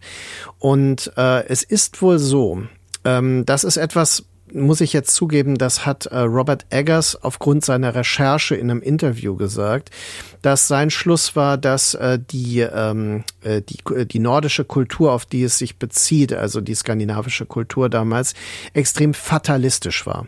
Also äh, wenn es eine Weissagung gab, dann wurde die befolgt und völlig ähm, quasi ohne davon äh, irgendwie äh, die Möglichkeit überhaupt zu sehen, davon abzuweichen. Und deswegen sind diese Mittlerfiguren so elementar. Die Mittler sind die Medien zwischen dem äh, Sakralen und dem Profanen, zwischen der Welt der Götter und mhm. der Welt ähm, des Alltags. Und diese Welten waren schon durchdrungen. Es ist nicht zufällig, dass der Weltenbaum, also möglicherweise Yggdrasil, es gibt in dem Film ja so eine Vision, wo das Schiff auf diesen Baum zufährt, wo sie alle an diesen Ästen dann imaginiert werden, als wäre das so eine Art Schicksalsgeflecht, ja, das, das vorher ähm, bestimmt ist und äh, nicht mehr variiert werden kann. Die, äh, diese Yggdrasil durchdringt alle Welten, ja, und wächst dann quasi äh, da äh, durch äh, vertikal und hat damit die Eigenschaft zu betonen, wie sich die Welten auch durchdringen. Ja, also wie sie nicht voneinander Unabhängigkeit, äh, unabhängig zu denken sind. Und ähm, das Besondere dieses Films, ähm, und bei Robert Eggers ist das in allen drei Filmen, die man von ihm kennt, ja auffällig. Und deswegen möchte ich jetzt auch endlich mal äh, nochmal betonen, dass ähm, es zu, bei weitem zu kurz gedacht ist, ihn als einen Formalisten zu sehen. Der Formalismus bei Robert Eggers steht ganz klar im Dienste der Mythologie, mit der er sich beschäftigt beschäftigt. Und die mag unterschiedlich sein. Also sei es eben diese Hexenthematik bei The Witch, sei es eben diese kosmische, visionäre Isolationshorror auf, äh, bei The Lighthouse oder eben die mythische Gedankenwelt äh, der Skandinavier eben in The Northman die Idee, den Film The Northman zu nennen, ist natürlich auch so ultimativ. Also es ist, äh, ich meine, man hat das im DC-Universum mit Man of Steel. Ja, das sind mhm. ultimative Titel. Das ist die totale pathetische Überhöhung. Und ähm, das ist etwas, was auch Teil dieser Logik ist, dass er nämlich ein, er ist selbst ein Mann aus Stahl, also Amlet, äh, weil er ähm, er weiß ja, dass er das überleben wird. Das sagt er, während er gefoltert wird. Er sagt, my time has not come. Ja, ähm, er weiß es einfach. Also ähm, und das ist total irre, wenn man sich vorstellt, weil der Typ könnte ihn ja töten in dem Moment. Aber es ist so, als wäre das eine stille Übereinkunft. Hier wird jetzt nicht getötet oder gestorben, weil das nicht Teil des, äh, der, der Weissagung ist. Und dass der Film da so treu bleibt, das finde ich ähm, irritierend und gleichzeitig bewundernswert, weil das auch möglicherweise das ist, was dem Film kommerziell das äh, Rückgrat gebrochen hat, weil er ähm, im Grunde von einem großen Publikum nur als Provokation dann äh, verstanden werden kann. Ja, es ist eine andere Form des Geschichtenerzählens. Und das äh, etabliert er und daran arbeitet er ja schon lange, Eggers. Ähm, deswegen verstehe das äh, total, dass du äh, den Vorwurf, er sei nur ein Formalist, äh, das geistert ja schon länger herum und wird ja immer wieder behauptet, ein, einer, der nur die Form bedient und äh, keinen Inhalt habe. Es ist natürlich absoluter Quatsch, weil hier die Form selbst und der Inhalt miteinander verschmelzen. Bei The Northman auf so äußerste Art und Weise, dass wir mit einer Welt zu tun haben, die nicht mehr nach unseren klassischen dramaturgischen Filmen, nach unserer Idee, wie wir heute Film und Geschichten erzählt bekommen wollen, korrespondiert, sondern wir müssen uns mit einer Welt abfinden, die wird uns präsentiert und in der findet, in der müssen wir uns, in der müssen wir uns zurechtfinden, die komplett äh, unserer Moralvorstellung widerspricht. Und es wird ja im Endeffekt auch keine Geschichte mehr erzählt, sondern sie wird ja eigentlich nur noch auseinandergelegt, weil die Seherin und der Narr uns sehr viel davon schon präsentieren. Mhm. Und sehr früh, ich finde, das stimmt, ja. Ich finde es dann aber interessant, mit welcher Folgerichtigkeit diese Bilder auseinandergelegt werden und wie dann die Kameraführung, die Art und Weise, wie, wie, also be beispielsweise in dieser, in dieser drastischen Kampfszene, die Kamera ganz oft von links nach rechts wie so eine Bühne abfährt und auch wie an der Schnur gezogen. Die Kamera hat ganz oft so eine Bewegung der Notwendigkeit.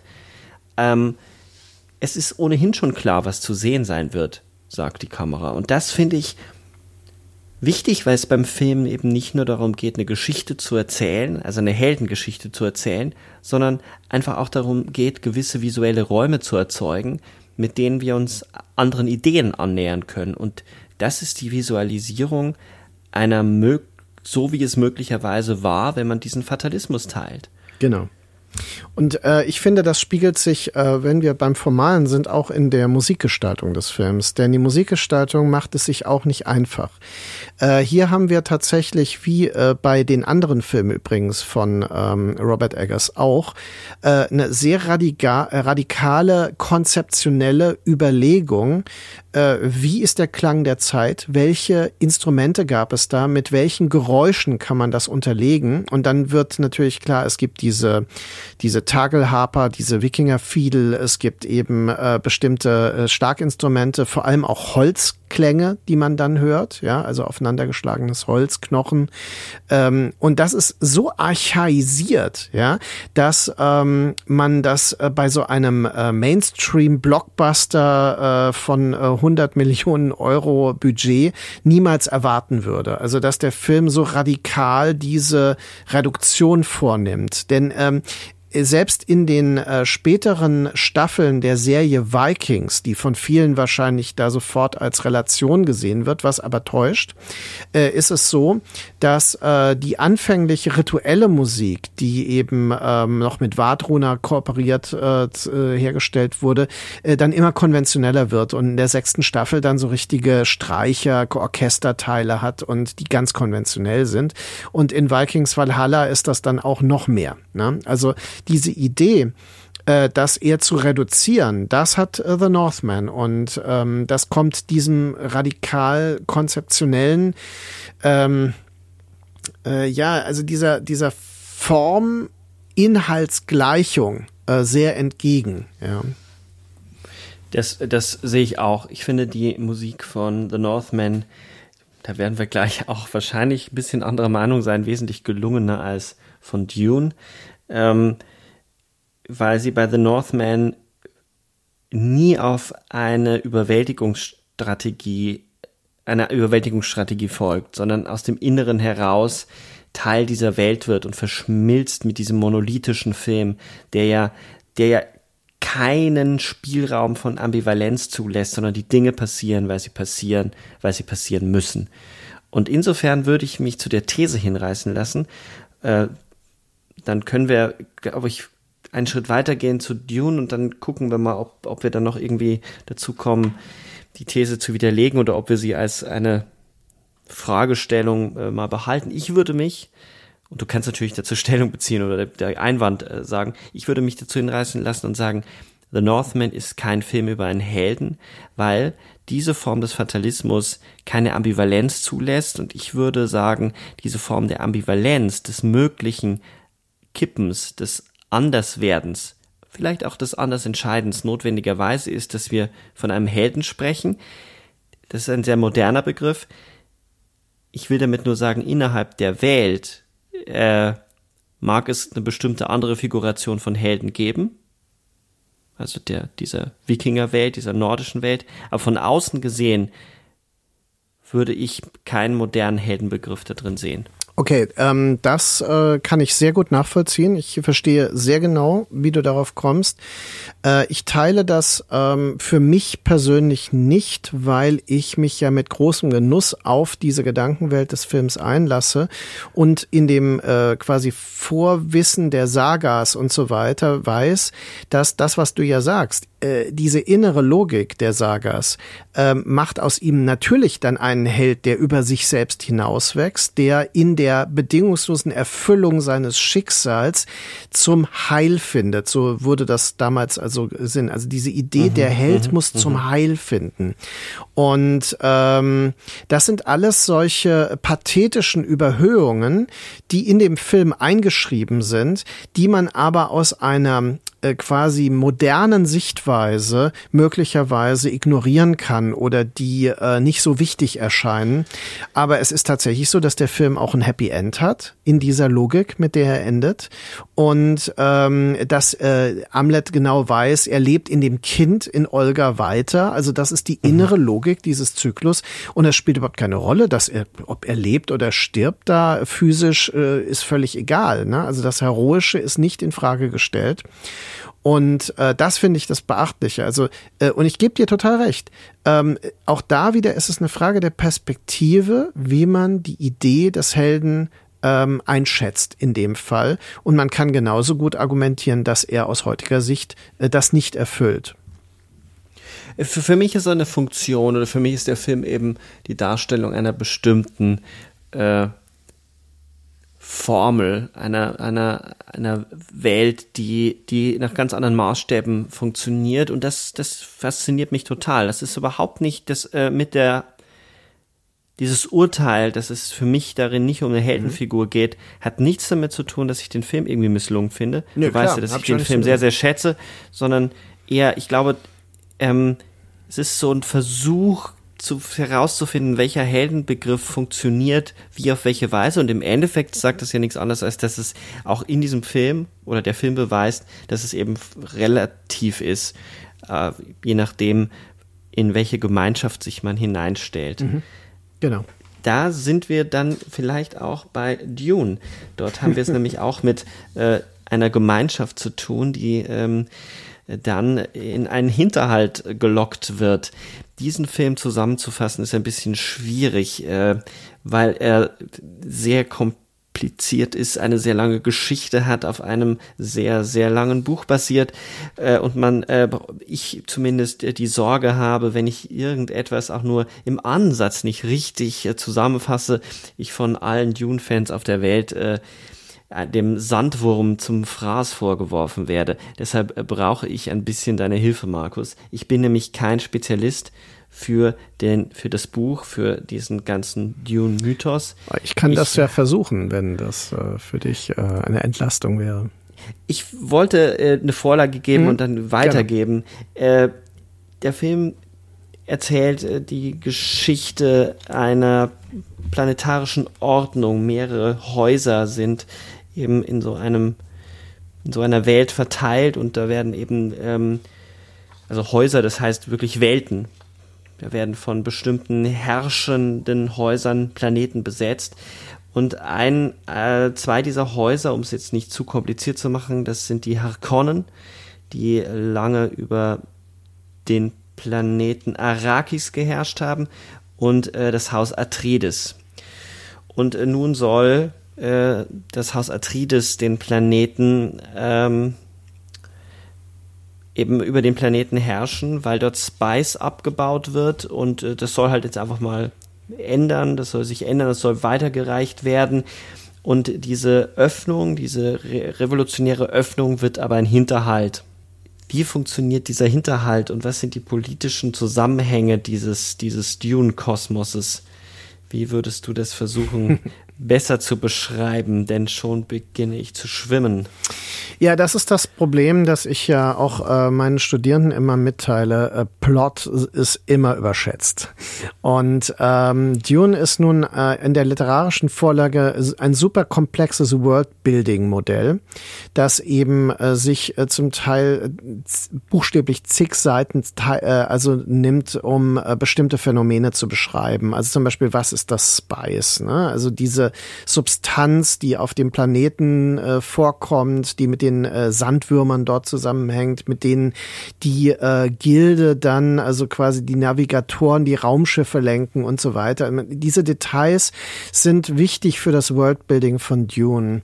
Aber im Endeffekt haben wir es bei Dune natürlich mit einer ähm, nicht archaischen, aber einer klassischen ähm, äh, Heldentragödie zu tun, in der nämlich ein junger Mann in diese Situation hineinversetzt ist, der durch seine Geburt äh, zwischen bestimmten äh, Kontexten steht. Dass äh, sein Vater ist halt ähm, der ähm, der Herrscher des Haus Atreides und äh, seine Mutter ist eine Angehörige eines ähm, ja so eines äh, Frauen matriarchalen Frauen ähm, Clans der Bene Gesserit Schwestern, die also quasi so äh, telepathische Fähigkeiten besitzen.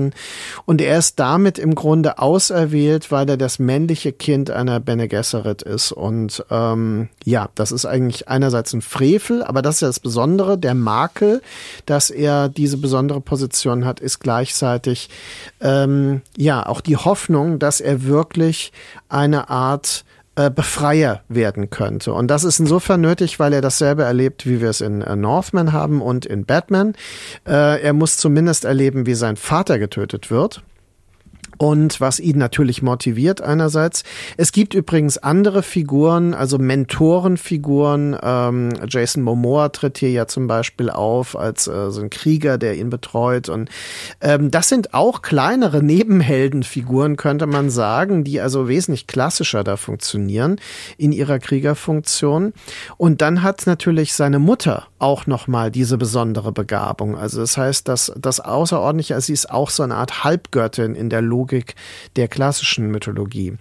Insofern haben wir es mit einem heranwachsenden Helden in einem klassischen Heldenmodell zu tun, der sich bewähren muss, der be beweisen muss, dass er diese außergewöhnlichen Fähigkeiten hat und den wir aber im Werden beobachten. Und das Interessante ist, dass der Film äh, ja nur die erste Hälfte des ersten Romans verfilmt und dann tatsächlich abbricht, wenn eine neue Phase eintritt. Also im Roman gibt es dann auch tatsächlich einen Zeitsprung und, äh, und zwar nicht an der Stelle, wo der Film aufhört, aber relativ kurz danach. Ne?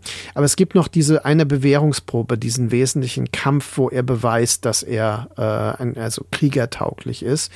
Und dann gibt es natürlich auch sein weibliches Ebenbild. Ne? Also äh, Chani, die dann äh, gespielt von äh, Zendaya, äh, die auch nur kurz in dem Film vorkommt. Eine, eine Fremen. Genau, äh, das ist nämlich ja. dieses Beduinenvolk, das den Planeten bewohnt. Aber all diese Dinge sind bekannt. Die meisten Leute werden da das genauso wissen. Das ist so, als würde man über Batman, in Batman reden, wie wir es vorhin getan haben. Ja, ich, ich habe ja auch gemerkt, es ist, also ich, eigentlich dachte ich in der Vorbereitung, ist ja total einfach, The Batman zusammenzufassen. Und während man es tut, merkt man so, dass man über etwas ja. redet, was man dauernd voraussetzt. Ja. Deswegen habe ich mir irgendwie Mühe gegeben, es so niedrigschwellig zu beschreiben, weil man eben nicht immer voraussetzen kann, dass jeder diesen Batman kennt, also vermittelt vielleicht über die Popkultur. Ja, bei Dune bin ich mir ehrlich gesagt nicht so ganz sicher, ob das in jeder äh, Kleinigkeit so nachvollzogen werden kann.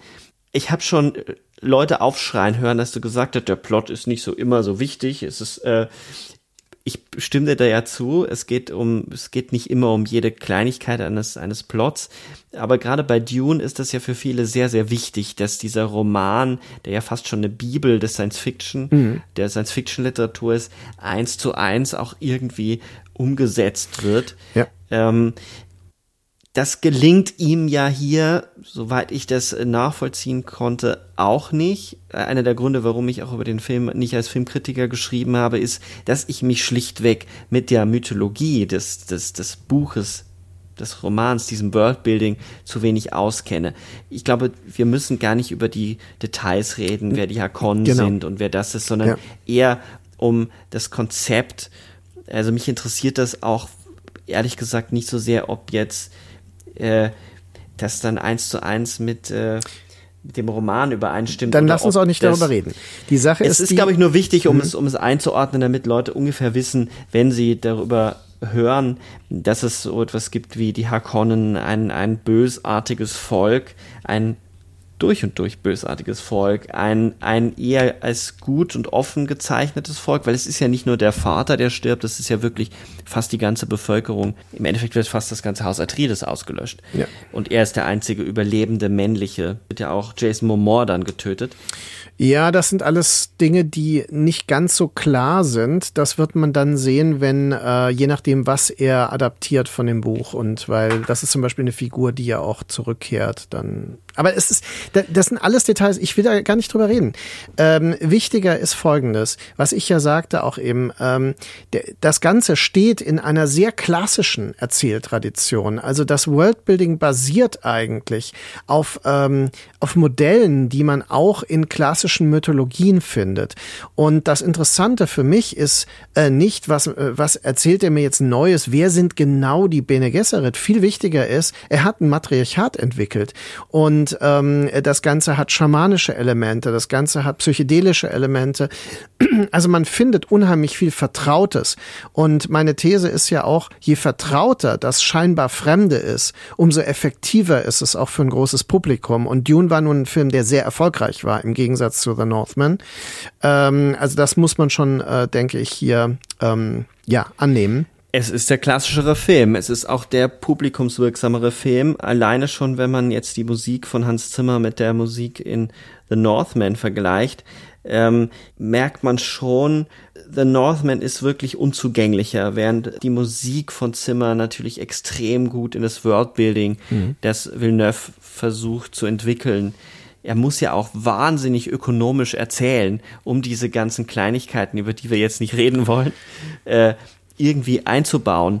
Wenn man es aber wirklich runterbricht also ganz viele dieser, wer ist jetzt genau die Bene Gesserit, wer mhm. ist das und wer ist dies, mal auf die Seite schiebt, dann hat man es wirklich in der Tat mit einem, mit einer Figur zu tun, der auch einer Vorhersagung scheinbar entsprechen muss. Mhm. Es ist also, es ist also eine Doppelung, eine Mischung. Es ist äh, wie bei den anderen, wie, wie bei The Batman am wen, äh, Batman eben nicht, aber bei auch bei The Northman, dass es einerseits die Vorhersagung gibt und andererseits diesen den Tod des Vaters oder mhm. den Tod der Familie, dem Tod des Hauses Atreides. Der motiviert, oder ist wie so eine Doppelmotivation, und es gibt aber gleichzeitig, und das gibt es bei The Northman nicht, diese Zweifel. Also pa mhm. Paul Atreides zweifelt. Er zweifelt ja auch in einem doppelten Sinne, nämlich, und das beginnt ja schon beim Zweifel seines Vaters, beim Versuch, anders mit den Fremen umzugehen. Es ist also eine, es ist also im Endeffekt auch eine, und das wurde auch so diskutiert, einen Film über Kolonialismus, über Kolonialisierung. Äh, die Harkonnen haben sich einen Dreck um die Fremen geschert, die wollten die eher auslöschen, während das Haus Atreides versucht, anders damit umzugehen. Und die Fremen reagieren natürlich erstmal nicht so freundlich drauf oder erstmal mit großer Zurückhaltung. Und äh, da gibt es ja auch einen, einen Kampf, das ist ja fast am Ende des mhm. Films, mhm. des ersten Teils, wo er bestehen muss, um überhaupt mit mit dem großen C so ein bisschen aufgenommen zu werden bei den Fremen, überhaupt mitgenommen zu werden, am Leben zu bleiben, weil er in der Wüste so nicht überleben würde. Und da muss er eben gegen, muss er auch jemanden töten. Mhm. Es ist, hat was sehr Archaisches. Er muss einen anderen Fremen töten, der ihn herausfordert und in Frage stellt. Und er muss eigentlich, so könnte man jetzt sagen, mich würde interessieren, ob du das auch so siehst, seine sein Heldenpotenzial beweisen, indem er eine Bluttat begeht. Ja, aber das ist genau das, was ich meinte. Das ist die Bewährungsprobe, genau. ähm, die äh, tatsächlich verknüpft ist mit dem Konzept von Kydos auch. Also das heißt, es geht nicht nur darum, jemanden zu besiegen, es geht darum, ihn wirklich zu töten. Und denn äh, das Lebewesen, und das ist aber auch wieder das mythische Denken der Fremen, was der Film auch ganz gut vermittelt, ist, dass das Ganze ein Kreislauf der, des Wassers ist. Ne? Der Körper ist eine Nahrungsquelle und äh, sie ernähren sich ja von ihrem eigenen ähm, Körperflüssigkeiten zum Teil, die gefiltert werden in ihrem Anzug. Und deswegen ist es so, dass ähm, das auch nochmal eine, eine, in der Logik der Fremen nicht äh, nach denselben Wertemaßgaben äh, wie quasi unsere Welt natürlich funktioniert. Also insofern hat der Film seine eigene Mythologie. Ich möchte aber nochmal betonen auch, dass Villeneuve äh, ganz bewusst ähm, viele Dinge weglässt aus dem Roman, um sich dann viel Zeit zu gönnen für kleinere Events und Ereignisse, die er dann groß macht. Und das finde ich ähm, sehr beachtlich. Das ist die gegenteilige Strategie zu David Lynch, der versucht hat, äh, offenbar sehr viele Ereignisse in den Film hineinzupacken und dadurch so, so ein Chaos erzeugt. Und ich möchte auch nochmal dran erinnern, weil es gibt ja so eine Art irrsinnige Spekulation darüber, ähm, dass ja äh, Chodorowski den ultimativen Dune-Film hätte machen können. Ja, also so diese, es gibt ja dieses, dieses äh, Artbook und so weiter, ähm, das Jodorowski da entwickelt hat. Ähm, aber Jodorowski sagt ja ganz klar, er hat diesen äh, Roman nie gelesen und es interessierte ihn eigentlich auch nicht, den Roman zu lesen, sondern ihn interessierte die Grundidee. Ja, und das finde ich eigentlich das, das ist gar nicht so fern von, von dem, was wir hier jetzt haben. Und dafür, dass der Film ja auch drei Stunden lang ist, hat er eigentlich dann doch wieder relativ wenige Ereignisse, die sehr breit ausgedehnt werden. Und er hat eine sehr intensive äh, auch Character Building ist hier sehr ähm, äh, umfassend. Also das Verhältnis zwischen äh, Tochter und Sohn ist zum Beispiel sehr wichtig in dem Film. Und das finde ich durchaus ungewöhnlich, weil auch die Figur Rebecca Ferguson spielt ja die Mutter, ähm, die hat einen, sehr wesentlichen ähm, äh, wesentliche Position in diesem, äh, in diesem Konstrukt. Ähm, der Timothy Chalamet heißt der, ne? Mhm. Äh, ist natürlich äh, ein fragiler äh, Held. Also er ist ein Held im Entstehen. Und äh, er hat noch diesen Coming-of-Age-Prozess eigentlich, den er repräsentiert. Und äh, man hat äh, in diesem Film sehr stark ähm, auch dieses Gefühl, dass er jederzeit daran scheitern kann. Aber auch er, wie in The Northman, wird davon äh, angetrieben, in dem Glauben, dass seine Träume tatsächliche Weissagungen sind. Und ähm, das ist aber nicht ganz klar, denn äh, der Clou äh, muss man sagen, ist ja, dass es immer möglich wäre, dass die Bene Gesserit und auch seine Mutter im Grunde an einer Art Intrige arbeiten, die der Welt vermitteln soll, dass er der Messias ist, auf den alle warten. Und um eine neue Ordnung herzustellen. Um eine neue Ordnung in ihrem Sinne herzustellen, ganz klar. Mhm.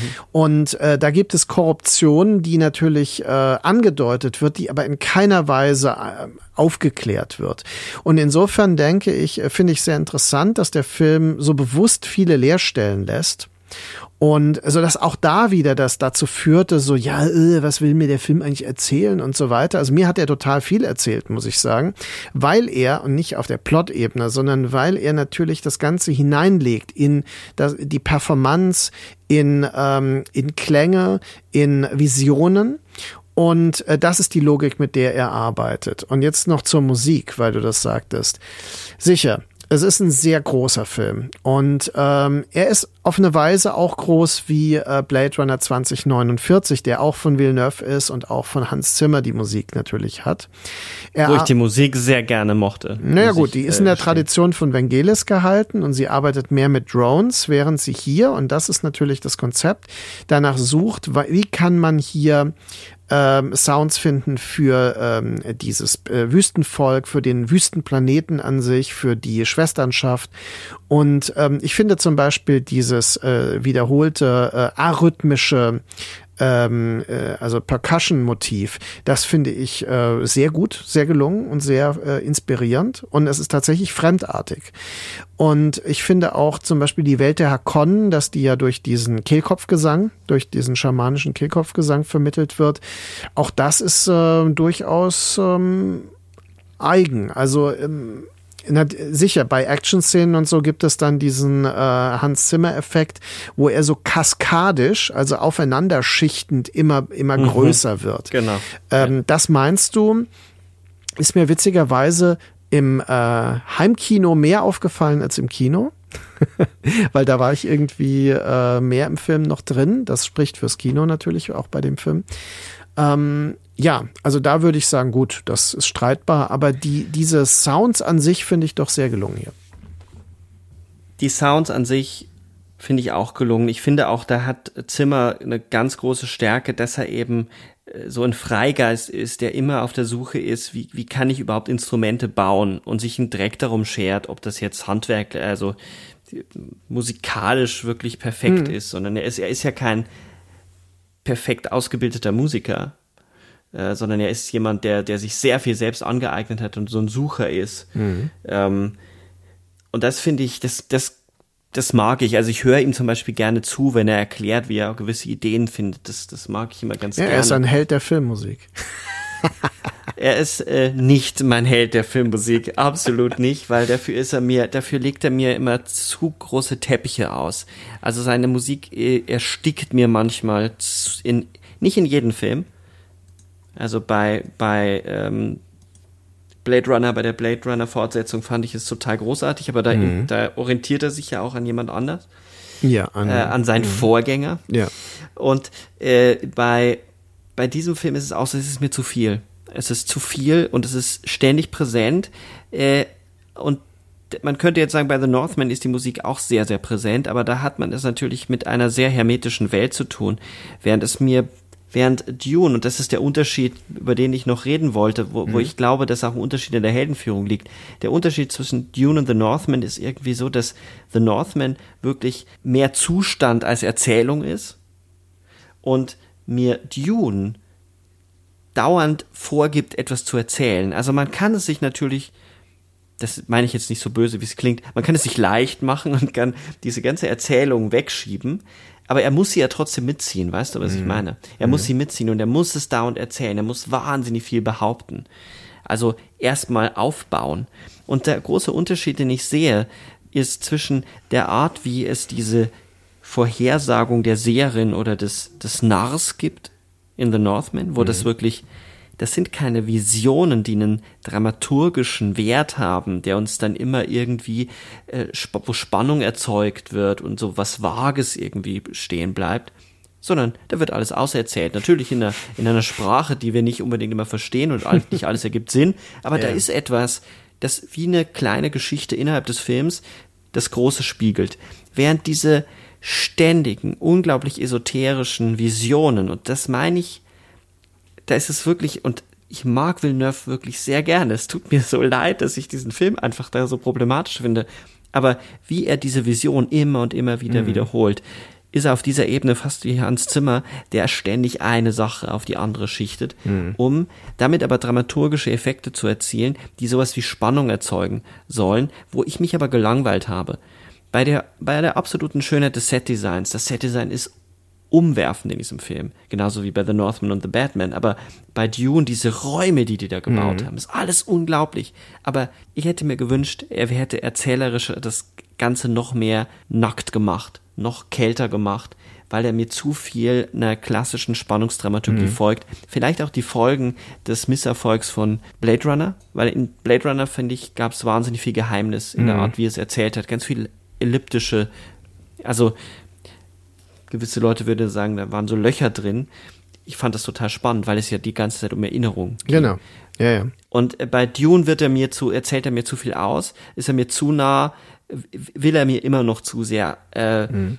am Buch oder will, will dem quasi entgegenkommen und wird mir zu dramaturgisch. Und ich merke, und das ist jetzt ich als Sebastian gesprochen und nicht unbedingt in der Funktion als Filmkritiker, wenngleich das natürlich trotzdem Tendenzen auch da gibt, dass mich eher Filme interessieren, die Zustände werden, mhm. die wirklich filmisch werden und die weniger literarisch sind, um mir was zu erzählen. Also mir zu Standarddramaturgisch und Dramaturgie langweilt mich immer mehr. Mhm. Und insofern ist es auch eine andere Führung des Helden, um das nochmal zu sagen. Ja, ja, ähm, das ist, äh, das ist für mich nachvollziehbar und wie du sagtest, äh, ich habe offenbar diese Tendenz, das äh, überkomplizierte und plotlastige äh, auszublenden für mich. Also vor allem beim Erstsichten interessiert mich das eigentlich fast gar nicht. Aber gleichzeitig äh, habe ich überhaupt kein Problem mit den visionären Sequenzen, weil für mich ist das natürlich auch, äh, ich meine gut, ich habe natürlich Dune damals gesehen im Kino, ich habe den Roman damals gelesen, als, als der Film von Lynch raus rauskam und so weiter. Und das hatte schon was Religiöses, ja, also dieses, äh, sagen wir mal, Spirituelles. Das hatte etwas Spirituelles, was mich interessiert hat.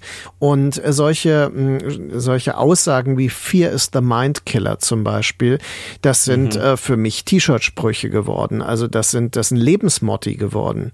Und ähm, deswegen hat das durchaus eine, eine gewisse Ausstrahlung, wenn ich das in diesem Film sehe. Und für mich ist deswegen, und da sind wir bei dem äh, bei der Heldenfigur wieder, ist deswegen äh, Paul eine Leerstelle, die auch eine Art Medium ist, um das, also diese Welt eigentlich durch sich zu filtern und wieder ähm, quasi weiterzugeben. Äh, insofern ist die Kritik, dass äh, Timothy Chalamet so etwas Blasses hat, ich meine, faktisch ist er blass, das stimmt, er ist auch so eine, wie bei The Batman, so eine Emo-Figur, kann man sagen. Also das wurde ja so ironisch oft gesagt. Also mit diesen schwarzen Locken und dann diesem blassen Gesicht und diesen äh, leicht androgynen Touch, den er auch hat, das finde ich auch interessant. Und und ähm, er ist er ist keine Kämpferfigur, er ist kein äh, kein ähm, maskuliner Held wie jetzt ähm, Amlet in seiner Welt das ist zum Beispiel. Ja, er ist kein Mann der Gewalt, wenn man so will, sondern er ist sehr stark auf seine Mutter einfach auch fixiert und seine Mutter ist eben diese Guru-Figur, wenn man so will. Mhm. Und also hat man ihn sehr stark äh, als äh, zwischen diesen Stühlen, das das spirituellen, ähm, das das militärischen, ja und dann dieser, dieser anderen, der fremden Lebensform der Fremen, ja, also diese drei Stühle, zwischen denen er äh, dann sich behaupten muss.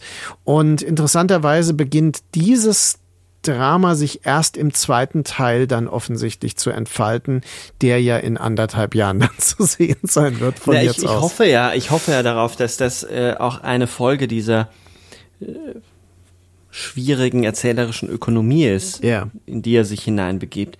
Weil genau von das, was du erzählst, sehe ich, von dem sehe ich zu wenig im Film. Mhm. Ich, ich würde sagen, im Gegensatz zu Northman oder The Batman, gibt er diesen, diesen eigentümlichen Heldenwerdungen, die da jeweils erzählt werden, oder auch nicht Heldenwerdungen. Bei The Northman sind wir uns ja immer noch nicht so ganz einig. Aber es wird ja zumindest etwas erzählt, dass jemand eine, auf eine Reise gehen muss oder eine Bewegung oder eine Performance vollziehen muss. Davon wird mir aber äh, zu wenig von der Last erzählt in Dune. Es gibt diese Momente, äh, da wird es mir zu sehr behauptet in ganz klassischer Großfilm, Hollywood-Großfilm-Manier. Aber es wird mir zu wenig Raum gegeben, wo The Batman wirklich ähm, sich diese drei Stunden Zeit nimmt und dort auch Dauer inszeniert, ein mhm. Warten, eine in diesen Momenten, wenn die oben äh, in diesem, ist das, ist das ein leerstehendes Gebäude oder ist das ein ähm, Parkhaus, also wo er immer Gordon oder Catwoman trifft. Mhm, Diese Momente, genau. das ist so unfassbar gut, wenn man das Making-of mal gesehen hat, dass die quasi so digitale, das ist ja alles im Studio gefilmt und die haben diese LED-Wände da drum gebaut und haben das Licht dann auch so gelegt, dass es ständig über die Gesichter äh, flackert. Also die Stadt spiegelt sich in den mhm. Gesichtern. Wenn man, das bemerkt man kaum. Wenn man es dann weiß, sieht man es. Dann hat man da plötzlich ein, ein Moment, wo man das Hadern, die Schwere dieses Anzuges spürt. Ähm, davon habe ich, würde ich jetzt argumentieren, dann müsste man wirklich Szene für Szene durchgehen. Dafür haben wir jetzt auch nicht die Zeit, auch nicht die Mittel dazu, weil man es wirklich dann auch sehen müsste würde ich sagen, scheitert Villeneuve ein bisschen an der Form, die er dem Film gibt. Äh, es ist aber, für mich war es schon eine, eine gewisse Enttäuschung. Ich hab, hätte mir irgendwie gedacht, dass er mehr von Blade Runner mitnimmt. Mhm. Ähm, wenn man, und da gebe ich dir recht, wenn man natürlich diesen ganzen Ballast weg ähm, kappt, um dann diese, diese wenigen Szenen er wirklich konzentriert nimmt, in denen sowas gelingt, ähm, dann gibt es da wirklich eine, eine Spannung. Oder auch in den Motiven, wie er mit den Motiven umgeht, gibt es eine Spannung. Aber es ist, es ist die klassischste, das ist der klassische, es ist der klassischste Film, um es so auszudrücken, von diesen dreien. Mhm. Ja, also ich muss sagen, ähm, ich schätze alle drei auf, auf ihre Weise und äh, finde, dass ähm, auch rückblickend jetzt, dass äh, wir schon äh, auch dadurch, durch die Unterschiede hier, die du nochmal betont hast, einen wirklich sehr differenzierten Blick auf das Phänomen Heldenfiguren ähm, gegenwärtig. Ne? Äh, bekommen haben und auch auf die Probleme, weil ich sehe die ja weiterhin. Also sich dem zu nähern, auch die Tatsache, dass wir bei The Northman so, so ein ambivalentes Modell bekommen, äh, dass eben bei Dune das so, so eigenartig ähm, blass bleibt, also dass man nie sagen würde, hey, ich will so sein wie der in dem Film, das ist total bewundernswert. Und das andererseits, wenn ich daran denke, was sind eigentlich die Helden meiner ähm, sagen wir, Kindheit und Jugend, ähm, da ist ja bei mir äh, ganz vorne ähm, äh, Mel Gibson in Mad Max 2. Und äh, das ist natürlich äh, auch eine total ähm, egomanisch, äh, nihilistisch, zynische Figur, kann man sagen. Und ähm, es ist also nicht berechenbar. Es gibt nicht äh, irgendwie die Faszination des cleanen Helden, wie es die Faszination des schillernden Bösewichts oder sowas gibt, sondern es ist äh, immer von einem Kontext und von einem ganzen äh, Wahrnehmungskomplex abhängig. Ich hatte folgende Idee, dass wir das gleiche Thema nochmal aufgreifen, wenn du willst, und äh, uns die Frage stellen, was sich mit, wo sich andere, also wirklich radikal andere Heldinnenfiguren wiederfinden, mhm. äh, auch in einem queeren Sinne. Und ich habe nämlich die ganze Zeit das ist so eine gare und unfertige Idee. Aber ich habe die ganze Zeit gedacht, ob man sich zum Beispiel auch nochmal Titan angucken müsste und sagen kann, dass Alexia in diesem Film auch in einer gewissen Art und Weise eine Heldin ist. Also mit dem ganzen auch sehr christlichen Geburtsthema, was dann am Ende so, so aufgegriffen wird, mhm. äh, weil sie auch ein Opfer bringt. Ähm, also die wir haben jetzt dreimal wieder, also wir haben drei Filme mit drei männlichen Heldenfiguren und mich würde interessieren, ob es so Verschiebungen gibt, dass es auch filmische Heldenfiguren gibt, die ganz anders funktionieren und Heldinnenfiguren, die ganz anders funktionieren, die aber trotzdem interessanterweise immer mit dem Opfer oder mit, mit einem mit dem Opferbund sind. Ich dachte zum Beispiel auch Promising Young Woman könnte man als in einer gewissen Art und Weise als eine Heldin lesen, mhm. die etwas vollzieht, filmisch vollzieht, ähm, was in diesem Diskurs über toxische Männlichkeit auch begehrt wird, dass es vollzogen wird. Aber auch der Preis dafür bezahlt mhm. werden muss. Und interessanterweise ist es bei Titan und bei Promising Young Woman genauso der Fall. Mhm. Ich bin darauf gekommen, weil es eben, weil Man von Alex Garland, der ja jetzt im Kino startet, ähm, wiederum anders funktioniert, aber da, da werden eben auch Männlichkeitsfiguren und Heldenfiguren, also in einer gewissen Art und Weise da auch hinterfragt, aber sie bleibt, sie wird nie Opfer in diesem Film. Mhm. Also obwohl sie natürlich gejagt wird, aber es gibt eine ganz komische Führung der Figur. Ähm, das wäre spannend, um das vielleicht weiterzudrehen, um äh, gleich zu sagen, dass das Thema natürlich nicht äh, nur mit an Männern und mit Männern durchdiskutiert werden kann, wenngleich es natürlich historisch gesehen sehr dominantes ähm, naja, es ist, es ist wirklich die Frage, ob das so eins zu eins vergleichbar ist. Also ob diese Idee von Total. Heroisierung nicht tatsächlich auch mit äh, Ideen von ähm, Maskulinität äh, zusammenhängt. Wir haben, da möchte ich zum, zumindest einen kleinen Einspruch machen, natürlich bei äh, Selina in äh, Batman durchaus von einer weiblichen Heldin gesprochen, die sich äh, ermächtigt, die auch ernstzunehmend ist. Wir haben auch bei ähm, Northman mit Olga tatsächlich eine, ähm, ja, eine sehr selbstbestimmte und auch erfolgreich agierende ähm, Heldin, kann man sagen, die ihm an die Seite gestellt wird. Und wir haben durch die Mutterfigur in ähm, Dune natürlich auch diese Qualität. Nur tatsächlich muss man dann schon wieder feststellen, die konkrete Funktion ist tatsächlich eine andere. Also ob wir jetzt Kultur ähm, Heldinnen haben, wie wir den Kulturheros aus der klassischen Mythologie kennen, das würde ich ähm, spontan, also instinktiv erstmal bezweifeln, aber tatsächlich hast du recht, wir haben jetzt natürlich eine andere Welt und wir haben andere äh, Kontexte, die bedient werden dadurch. Und äh, die von dir erwähnten Filme haben dann natürlich auch andere Figurenkonzepte. Und man könnte auch äh, in einem Film äh, wie ähm, Bond Defi von äh, Celine Sciamma argumentieren, ob dort die Pro Protagonistin nicht auch eine ganz explizite Heldenfigur ist, die bestimmt bestimmte solche Bewährungsproben besteht, die eine bestimmte Entwicklung durchmacht und eine, Position entwickelt, die von der Gemeinschaft anerkannt wird und die mitprägt und definiert. Also das, das wäre durchaus möglich, das zu diskutieren, würde ich sagen. Ich würde schon sagen, dass es äh, funktioniert. Ich würde sagen, dass es da natürlich um eine Neufiguration geht oder eine Dekonstruktion die ja immer auch etwas Neues konstruiert und dass es wahrscheinlich sogar notwendig ist, sowas zu bauen. Ähm, gleichzeitig ist es trotzdem ambivalent, weil wir es natürlich in dieser Idee des, ähm, des Queeren oder der Diversity, ähm, für, woran sich diese Filme ja auch abarbeiten, die wir jetzt kurz erwähnt haben und angerissen haben, allen voran natürlich Skiyama, äh, mit, mit, zumindest in der Tendenz her erstmal mit einer Abneigung gegenüber diesen, diesen, äh, so, einer, so einer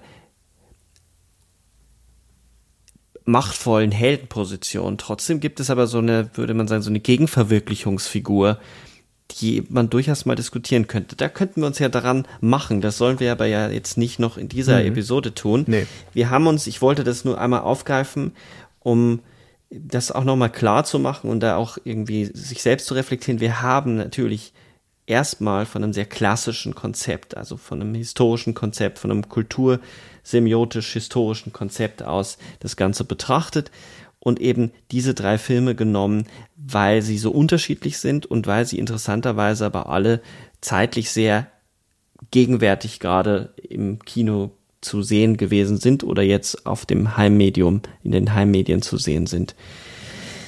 Ich finde, es war für mich sehr anregend. Ich hab, gehe auf jeden Fall mit ein paar Gedanken äh, heraus. Ähm, werde nochmal über Dune nachdenken, ob ich da vielleicht zu sehr mich durch den Plot habe irritieren lassen.